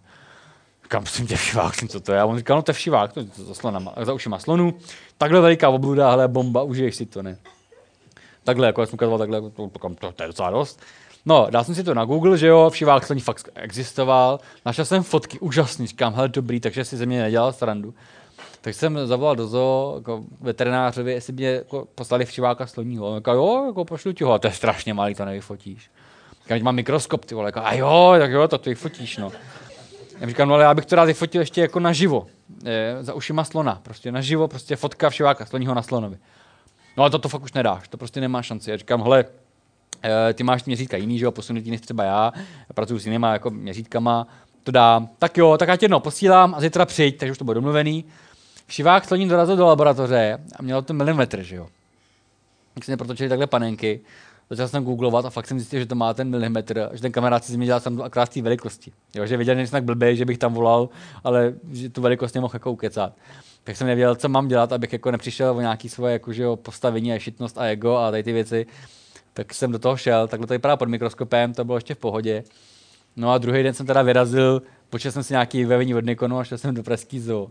A teď, když ostříte všiváka sloního, který má milimetr, musíte ostřit pohybem vašeho těla proti němu. Tam nefunguje žádný automatický systém, to se dělá všechno jako jenom pohybem. A děláte to na přesnost desetiny milimetru. Když to dáte o milimetr, to je jiný svět, musíte na desetinu milimetru trefit všiváka sloního. Na něm není žádný světlo. tam sloníte, takže musíte mít ještě makroblest, který drží chovatel. To znamená, že musíte slona posadit na zem, protože na slona nevylezete nahoru. Ten slon si lehne na zem, vy si lehnete na slona na jeho hřbet a budete tady to dělat. To jsem si představoval, že to ještě jde. Ale já jsem zapomněl na jednu takovou banální věc, která mě došla až na místě. Ten slon dejchá. Jsem vás, když dejchá slon, to je tohle. Jo. A ten slon to vydrží dvě minuty takhle dechat. Pak ho to štve, že ho to studí na břicho, že, že už chce nahoru. A začne takzvaně vrnět. Jo. To je tenhle pohyb. To vás zahodí z toho slona, jo. Takže jsme dali na zem slona, jedna chovatelka mu držela chobot takým ocelovým hákem, jako tam, ten taky jako, to není, toho to nebolí, jenom ví, že tam má ocelový hák, že jako, to znamená buď v klidu, mluvila na něj, uklidňovala ho nějakýma, nějakýma příkazama. Uh, chovatel mu roztáhl ty uši, teďka mu držel ten blesk, já jsem si na toho slona vylez na hřbet, No, k popukání situace udělal jsem pět fotek, víc jsem nemohl, protože než se ten blesk nabije a než vy tam vůbec něco vidíte, tam je úplná tma, ale stal se zázrak a jedna z nich vyšla, takže to je podle mě jediná fotka na světě, uh, všiváka sloního vyfocená na, na slonovi. Jinde, na světě, googloval jsem, fakt, že jo, podle mě jiná na světě neexistuje. A... Ne, ne, ne, za ušima, takhle, takhle, tady v těch místech. Takhle a takhle ještě na hřbetě, takhle. A nebo ještě třeba jako kolem tváří a tam těch je málo. No ale pak je po nich, to je strašná škoda, protože... Teď si vemte tu, situa- teď si vemte tu situaci, jo, pozor, jo. Uh, ten všivák sloní dorazil do pražské zoologické zahrady na té slonici Gulab, to se ví. Pak si ho předala se slonicí Šantý, jak se o sebe otírají. A na těch dvou slonicích tam žili, žiju, předchá, předcházím trochu tomu příhodu, prostě do dneška to je 20, to je víc, to je 36 let, asi tak, 37 let. A za tu dobu udělali tolik generací, jako naše eh, civilizace od doby kamenný. Takže egyptský, eh, egyptský pyramidy se odehrály na hřbetě slona, eh, Kristus se narodil na hřbetě slona, středověk proběh na hřbetě slona, komunismus taky. A jsme tady my, takže když někdo tvrdí jako nějaký domorodec, že žijeme na hřbetě želvy nebo slona, tak já si z něho nedělám srandu, protože vím, že ty šváci to tak mají. Jo, to je na tom zajímavý. To ne, to, to bych cípnul. To bych cípnul, že jo. Ale chcípnul. chcípnul. Už to háklí. Ale co má právě ta sranda? Tak já se, no.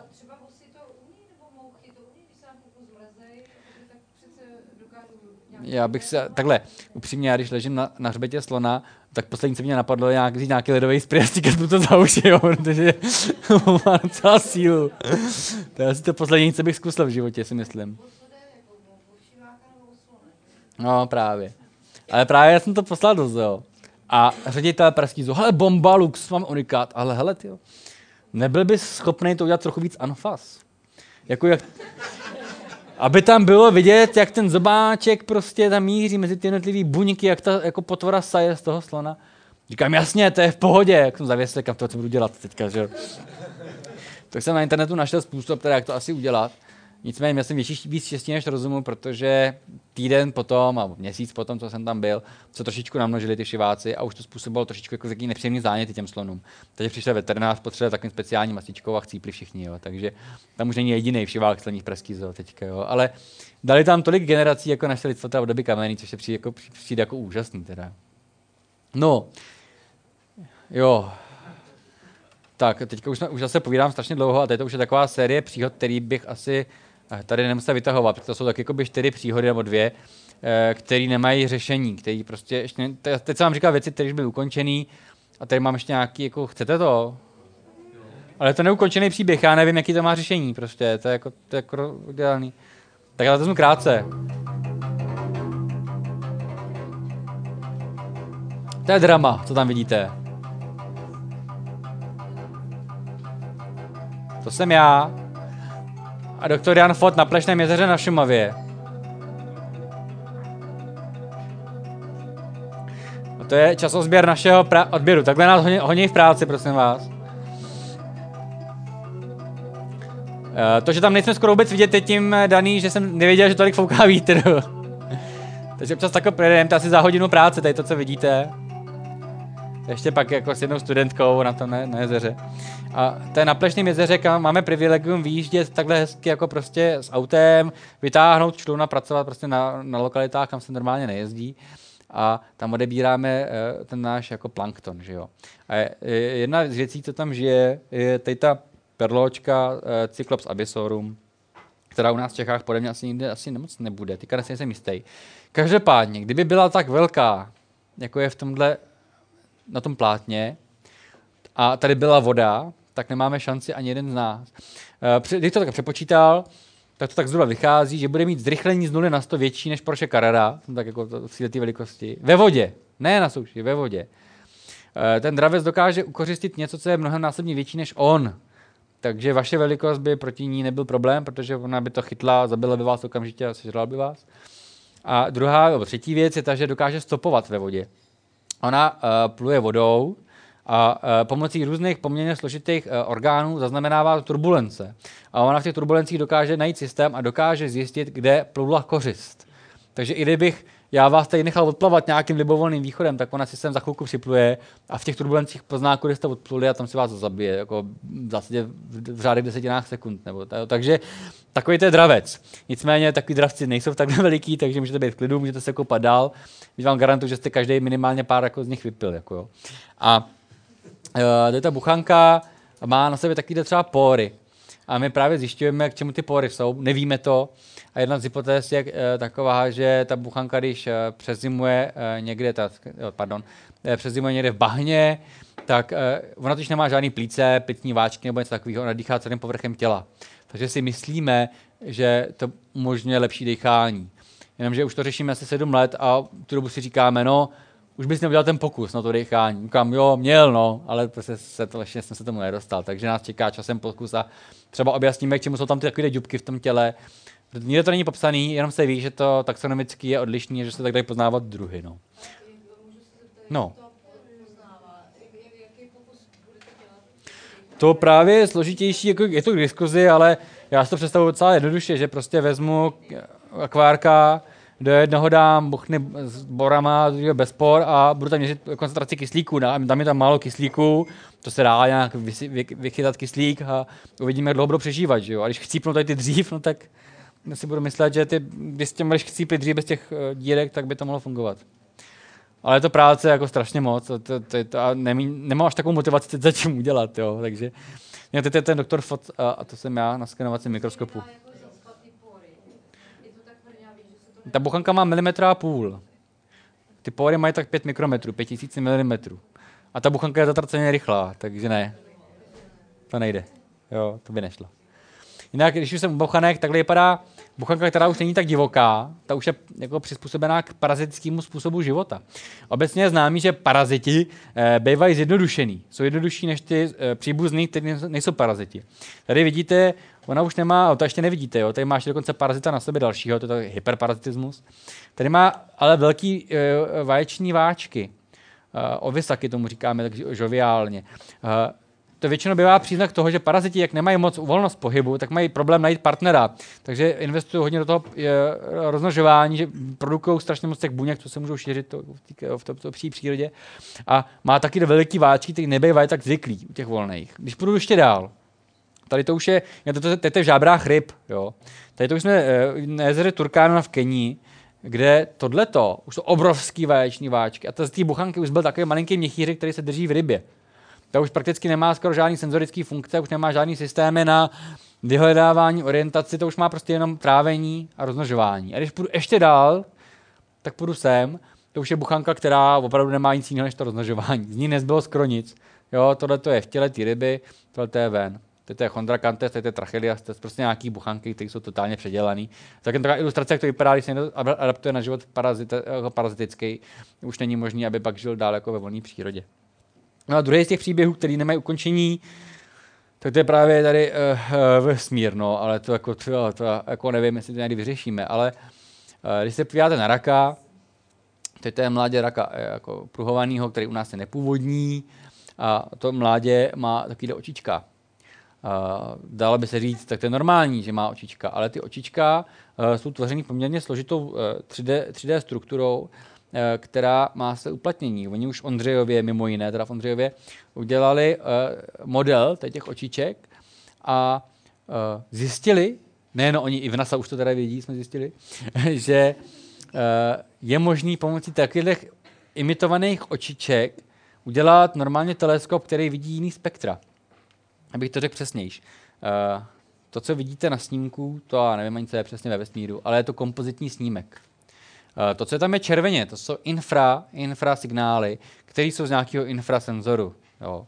To, co tam má nějaký barvy, to je z Hubbleova teleskopu, ten má normálně naše viditelné jakoby, uh, spektrum, on vnímá, nejenom teda, on, tady, tady, tady, v tom snímku to je z viditelného spektra. A ty modré věci, ty jsou z rentgenu, nebo respektive z X-rays, prostě uh, z vln rentgenových, který jsou právě vnímaný takovýmhle nějakým jakoby teleskopem, který je inspirovaný tím uh, rakem, uh, respektive okem raka. Respektive tomu říkají v angličtině lobster eye, jakože langustí oko, ale u nás v Čechách ta rak je známější. A existuje sonda, která se jmenuje Chandra X, to je tady ta věc, která putuje ve vesmíru už poměrně dlouho a snímkuje vesmír právě tady v těchto těch spektrech. A vtip je v tom, že vy můžete chviličku snímat v Hubbleově teleskopu, chviličku v infraspektorech, chvilku v tady těch uh, uh, X-rays. To dáte všechno dohromady a najednou v tom snímku vidíte mnohem víc, než by byl schopný vidět jeden jednotlivý uh, ten senzor, což je prostě fenomenální. A vidíte jiné planety, vidíte jiný objekty v tom vesmíru, je to bomba. Já mám krátký video z NASA, co jsem teďka stáhnul, kde to ukazují, tak doufám, že to bude fungovat.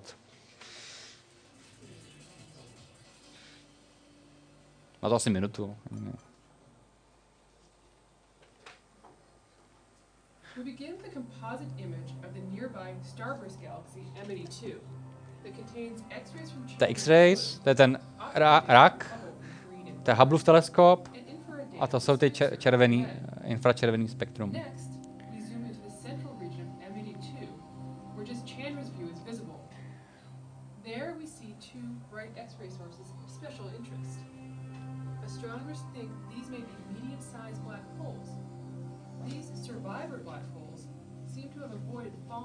galaxy.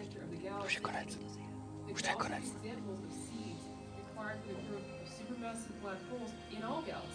No a to je ten kompozit, jo? Takhle to vypadá ke konci, takže fajn. Jo, takže jeden blbý studium uh, oka raka může pomoct tomu, jak my poznáme vesmír, že jo? což je fajn.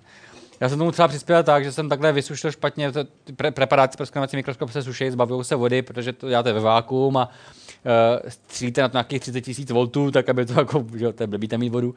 No a to, takhle třeba jsem špatně vysušil okoraka nebo krevetky, jo, to vypadá jak nějaký UFO a má to vypadat takhle. Jo, to je malý ocelus, očko, a to je velký oko a je to velmi složitý specifický orgán. Takže tím já vám moc děkuji za pozornost. Jestli vás to trošku zaujalo, tak uh, na mém webu, na mém Facebooku toho najdete mnohem víc a aktuálně. Uh, každopádně poslední dva slajdy na ukázku Kdyby vás zajímalo uh, vědecká fotografie, tak děláme už pátým rokem projekt Věda je krásná, kam každý rok posílají už i veřejnost fotky a videa související s, přírodní, s přírodníma vědama, je to věda je krásná CZ, prostě tam toho najdete strašně moc. Stejně tak přírodě věci CZ, to, což je komunikační kanál naší fakulty, tam toho najdete strašně moc projektů pro dětská ještě chvilku. A, a pro dětská, nejenom pro dětská, je to primárně pro děti, abychom si vychovávali studenty už od středních škol a od základek, ale i pro veřejnost. Tam to je obrovské množství přednášek populárních a CZ a věda krásná CZ a případně můj web a můj Facebook. A úplně na závěr tady mám fotku. Abych to nějak zakončil, to tady je fotka, eh, která ukazuje takový ty cesty páně, jak se říká. Jo. Eh, tohle, to, co, na co koukáte, je druhohorní kámen. To znamená nějakých 150 megalet prostě pryč. Eh, nějaká opuka. A ten kámen Uh, dřív byl bahno v moři, nebo takový sediment, pak se z toho stalo prostě šutr. A to, co to, to, to, tam, to, to zelený, co tam je, tohleto, uh, to byla kokolitka. To je uh, řasa taková speciální, která dneška je velmi důležitá, protože je strašně moc v oceánech, takže probíhá díky něm velké množství fotosyntézy, absorbuje se spousta oxidu uhličitého, tvoří se spousta kyslíku, zároveň mají velký význam pro oběh vápníku, protože ty, uh, ty schránky jsou vápinatý. A Tady ta uh, kokolitka, jak se tomu říká kokolita, prostě kokolito, kokolitka prostě, uh, umřela v těch druhohorách. Když ty běhali dinosauři, tak umřela kokolitka, to se tak stalo, že jo. A teďka padala tím mořským dnem, nebo mořským dnem, uh, tím uh, tou vodou, oceánem, až spadla na dno. A tam se z ní stal šutr. A jako šutr čekala a čekala a čekala, najednou vymřeli dinosauři, přišli nějaký savci, že jo, a ptáci, ale no bomba a už to jede a už to jede. Najednou nějaký člověk a už to jede a už to jede. Najednou středověk a narodí se člověk, který je tady vlevo nahoře a nemá lepší fotku. Poznáte, kdo to je? Poznají to lidi většinou, podle tohohle koně.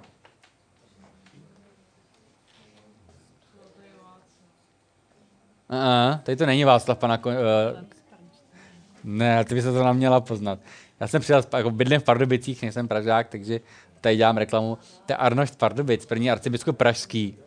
A když pan první pr- arcibiskup pražský Arnošt Pardubic zemřel někdy na konci 14. století, tuším, že 1370 něco, 68, ne, to se 14. století, tak mu dělali hrob v, v polském Klocku. A tenhle ten hrob postavili údajně eh, z kamenů z Bílé hory, že mu je dovezli až do toho Polska na těch koních. Že jo. To se tak tradovalo, teďka 600 let. Máme to šopli pod mikráka, bylo jasný, že 600 let tam kecali, nebo to byla lež. To vůbec nebyly žádný uh, kameny z Bílé hory, ale byly to šutry z Polska, prostě z nedalekého kamenolomu, který byly úplně stejně, že jo. Pod tím mikroskopem to bylo úplně okamžitě očividný, že to nebyla žádná Bílá hora, ale byl to, byl to polský šutr. A takže chudák Arnoš teda nemá pražský hrob, ale má polský hrob. Snad není konina, ale e, důležitý na tom je, že ta kokolitka takhle prostě čekala, než se vůbec narodí nějaký Arnoš Pardubic, pak ten umřel, pak zase čekala stovky let, než nějaký blbec půjde k jeho hrobu. Tam speciálním nástrojem sejme mikrořez z toho kamene a tam objevíme my uh, tu kokolitku. To je takový jako story, prostě, že člověk, aby si člověk našel 150, let, let, 150 milionů let mrtvou řasu v hrobu Arnošta z Pardubic, to se prostě nestává, že jo? To je prostě taková, to je. A na závěr vám ukážu jedno zvěřátko, protože to bylo bezobratlej, to je to taky bezobratlej, ale je to zvíře, který já jsem nikdy nepochopil, tardegráda neboli želvušky, a abych vás navnadil, že ty bezobratlí mají něco do sebe. Je to zvíře, který vydrží radiaci, vydrží zámraz tekutým dusíkem, vydrží okamžitý e, vysušení, vydrží var 100 stupňů Celsia nějakou dobu. Co si vymyslíte, vydrží, jo. Vy byste to nevydrželi, teď to trošku kouslo, ale ono také, také třeba vysuší a zase se pak probudí. Takže jenom abyste viděli, že ty bezvrtlí mají větší sílu, než máme třeba my. Takže já vám děkuji za pozornost a ještě předávám tady slovo potom dál. Tak jo. Tak.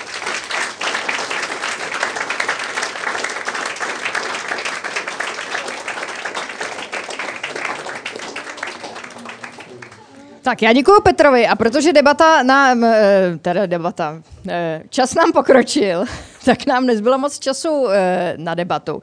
Nicméně dala bych příležitost jedné otázce, pokud někdo opravdu se chce na něco hrozně moc Já zeptat. pak budu na baru, takže ano, se ano. ptát, dokud to bude tak mít smysl. dáme jednu oficiální otázku a potom zbytek, pokud máte ještě nějaké otázky, tak na baru, což je taky příjemné. Tak myslím, že vy jste se hlásila jako první. Eh, tak. Asi ani nemusím. Uh, děkuju. Já se bojím, se... já se já vždycky dostanu otázku, vůbec nevím, jak mám odpovědět, protože to nevím. Jo. to já asi přijde, myslím, no. že tohle budete vědět.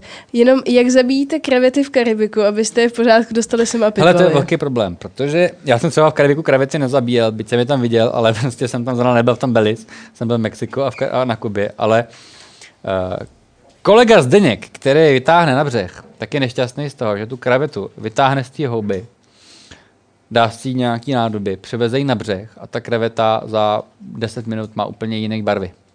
Jo, prostě než ji tam viděl, on tam viděl, ale má jiné barvy. Takže my jsme vymysleli způsob, jak to fotit okamžitě i hned, jako potom, co to vytáhne do těch 10 minut, to jsme ještě nestihli aplikovat, protože jsem tam ještě jako s ním nejel. Ale dělá se to tak, že on vezme celou tu houbu, dá si ji do nějakého pytlíčku, s tím vyjede na břeh a okamžitě to celý zalije lihem a potom to prostě až jako v Čechách pitvá. Takže z toho vytahuje i spoustu dalších jeho materiálů, které je zajímavý třeba pro další lidi. Takže to není žádný sofistikovaný způsob, ale co je důležité, ta barva se ztratí okamžitě. Jo, to video, co tam bylo dělání, bylo dělání hnedka v tom Belis, protože v Čechách, nebo vůbec, ani hodinu potom už by to nemělo stejnou barvu. To je zajímavý, že? ale nevím, jak je to možný. Ale ta barva se ztrácí okamžitě, takže uh, vím, že ty filmy a ty videa musí vznikat buď přímo pod mořem, což není možné, protože ta kreveta je uvnitř té houby, takže se to dělá, takže se to vytáhne, rychle se to nafilmuje a pak se to teda zabije. Tak si jdeme ještě jeden, to bylo rychlý. tak ještě jeden rychlej. Martin. Eh, přijdeš trošku vstříc?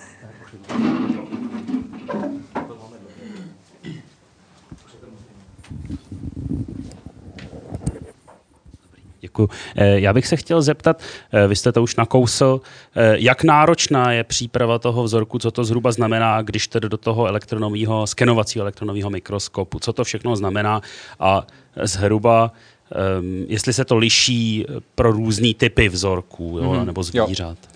Jo. Pro každou fotku je to úplně jiný objekt, je to velmi odlišný, protože často je potřeba vymyslet úplně novou metodu nebo adaptovat nějakou metodu, kterou někdo opublikoval před 30 lety a potom ji dát do toho současného jakoby, světa. Takže teďka to na Sadem děláváme práci o nové metodě, ale pokaždý to je o, o a o nových jako nápadech. Ta fotka, co tam je teďka, ten rák, to byla moje nejtěžší fotka v té době. A dneska bych to asi uměl rychlejš, ale to je třeba způsob, kdy vezmete toho raka, šoupnete ho do nějakého 50% alkoholu, o 30%. A on se tam prostě lidově ožere. Uvolní se, takže se nestrkne, je, je uvolněný prostě, jo. Člověk, který je úplně namol, tak je taky uvolněný. A to, jako, to je fakt jako tak to je, jo. Uh, potom ho vezmete, dáte ho do 70% alkoholu, on trošku stuhne, ale už je to v pohodě. Pak ho dáte do 100% alkoholu, nebo do 96% potravinářského alkoholu. A potom ho v Eh, v postupných fázích převedete třeba do acetonu, abych z něho dostal úplně veškerou vodu. Jo? Je to to samé, jako když po párty jste asi třeba někdo zažil, že jste někdy pil alkohol, někdo, asi jste pil alkohol, tak ráno, když to přeženete, tak máte žízeň, protože alkohol vys, vy, vysušuje. Ale to je stejný způsob. Jo? Ten rak z něho vytáhnou vodu alkoholem, pak acetonem, který je mnohem silnější a mám ho bezvodýho. V tom acetonu potom mám dvě možnosti. Musím ho vysušit úplně. To znamená, kdybych vzal jabko, Normální jabko, a kdyby ho položil na, na stůl, odjel na 14 dní dovolenou, vrátil se, mezi tím našel teda mixér rozmixovanou tu houbu, že jo? Tak to jabko, bude, jak bude vypadat to jabko po 14 dnech? Bude zcrklý. Ztratilo sice vodu, ale nebude vypovídat o tom, jak vypadalo morfologicky, když bylo zdravý. Takže se to dělá takže se různýma způsobama. Buď uh, se ten objekt namočí do uh, organické látky, která uh, pomalinku vytěkává, vytěsní ten alkohol a pomalinku vytěkává, až vytěká a je ten organismus suchý, anebo se to dělá složitější, třeba je ten, ten případ složitější, kdy se ten oxid uhličitý, teda pardon, aceton nahradí tekutým oxidem uhličitým, uh, potom několikrát promeju, zase to trvá třeba celý den. A z toho oxidu uhličitého potom já ho zahřeju a on splní, že jo? Protože ho mám v nějakým malém prostoru, kde ho utěsním ve velkém tlaku, on splní a pomalinku opustí ten objekt jako plyn. Takže pak je ten eh, preparát vysušený. No potom ho musím vzít a velmi opatrně, eh, většinou si vytrhnu oční řasu, oběti, že jo? nebo, nebo nějaký eh, chlub z nohy doktora Fota je třeba dobrý, tak použiju přenesu ten organismus na speciální oboustranou uhlíkovou lepící pásku, tam ho napozicuju, pak ho musím odníst do speciálního přístroje, kde ho musím pokryt tenkou vrstičkou zlata, protože ten objekt musí být vodivý. Jo? Já v elektronovém mikroskopu musím mít vodivý objekt. Když není vodivý, ty fotky nejsou nic moc, potřebuji svádět ten elektrický náboj. Já tam posílám třeba 12, 13, i 30 tisíc voltů. Prostě, jo? Tam musí ten, ten proud týct. Takže ho pozlatíme v argonové plazmě, to se sní složitě, prostě odsají vzduch, nahrajou tam, eh, nahrajou tam argon, který prostě má nějaký eh, nějaký tlak, který se říká plazma, že jo. A v té argonové plazmě já tam po nějakým vysokým napětím odstřeluji jednotlivý atomy 14 krát zlata, který pomalinku padají na ten objekt a pozlatím ho. Když to mám v této fázi, tak to donesu k mikroskopu, už jsem myslel, že jsem zakopnul, bylo po všem, to jsem byl naštvaný. Uh, strčím to do toho mikroskopu, odsaju vzduch, Eh, snímám, uh, snímám objekt, což je zase záležitost třeba i na několik hodin, když to nejde, když to jde tak na pár minut, ale spíš hodin, protože aby se to nenabíjelo, aby tam bylo správný urychlovací napětí, abych použil správně široký kužel těch elektronů, abych to nedělal moc úzký, moc široký a tedy a tedy. Pak to třeba dám na, na, na častokrát, na několikrát spojím to třeba i v tom počítači do panoramatu a pak přijde fáze oddělování toho objektu od pozadí, tak to je to třeba 24, 24 hodin s počítačem. Já jsem strávil Vánoce s rakem, to bylo, vím, že jsem začal na štědrý den, skončil jsem na Štěpána, rodina mě viděla na štědrý den, když byly dárky, pak jsem se odešel. 24 hodin, prostě pixel po pixelu, protože to šedivý fotky, ani ty automatické nástroje, já je používám hodně, ale eh, ani automatický nástroj na oddělování pozadí ve Photoshopu současném nejsou tak efektivní. Jo? To má jenom 16, eh, pardon, 8 bitů, 256 eh, barev de facto od stínu šedi. Tam, tam se chytá špatně ten počítač, takže musím pixel po pixelu očistit ten objekt, aby když se vytiskne na plátno, tak ta fotka byla 2x1 metr, tak aby to někdo nepoznal. No a pak to okoloruju a je to hotový. Já jsem to měl u té úplně první fotky, Tak to ukážu takhle. Nahoře máte Origoš, dole máte Edit. To je třeba 6-7 hodin práce. A to už je vlastně po všem, jo? to už to nejhorší za váma. Takže je to takhle, no. Když máte Petrisku plnou vzorku, tak je to pravidlo Petriska rovná se beznesná noc. No. A já mám takhle širokou polici těch Petrisek. To jsou já mám všechny skoro, skoro všechny, kromě těch, co jsem omylem teda ztratil, když jsem zakopnul, tak je mám zachovaný a většina z nich je použitelných dál. Že jsou, jsou pod tím zlatem, jak jsou bez vody, tak něco atraktivní, že k rozkladu. Trošičku chátraj, ale pár let vydržej. No, pak se třeba musí přezlatit novým zlatem, aby jako nějak vypadaly, ale, ale dá se to, no. Tak, eh, další otázky na baru. A já nejprve tedy ještě jednou poděkuji Petrovi za skvělou vám. přednášku. Já tak ještě jednou můžeme zatleskat. Děkuju.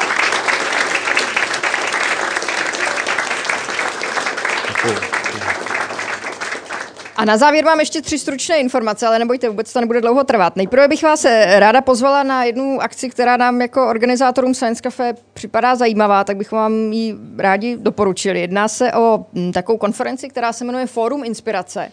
A mohla by být zajímavá hlavně pro ty z vás, eh, které zajímá podnikání a, a, eh, a věci s tím, s tím související. Eh, Více informací najdete na webu forum.inspirace.cz. Je to akce, která se koná za účasti mnoha zajímavých a inspirativních řečníků eh, 10. a 11. října v Mladé Boleslavi. Takže když tak mrkněte na ten web, který jsem zmínila. Eh, Pak bych vás chtěla pozvat na naše další Science Café na Říjnové. Eh, 8. října tady přivítáme eh, profesora Jana Sokola, který bude mluvit o eh, svobodě. Eh, Takže na toto Science Café vás srdečně zvu. A e, úplně na konci bych vás chtěla požádat, pokud se vám Science Café líbilo a chtěli byste podpořit jeho organizaci, e, tak tady na baru e, máme e, nádobu na dobrovolné vstupné, takže za příspěvky budeme moc rádi a předem za ně děkujeme. E, díky, že jste dorazili. E, děkujeme za otázky, i když dneska by jich jistě bylo víc, ale nějak nám ten čas Ještě pokročil. fakt já tady ještě jako hodinu budu čekat na vlak, takže si s váma dám panáka. Takže ještě další otázky jsou možné. E, takže díky moc, že jste dorazili a těšíme se na viděnou třeba na některém z příštích Science Cafe. Hezký zbytek večera.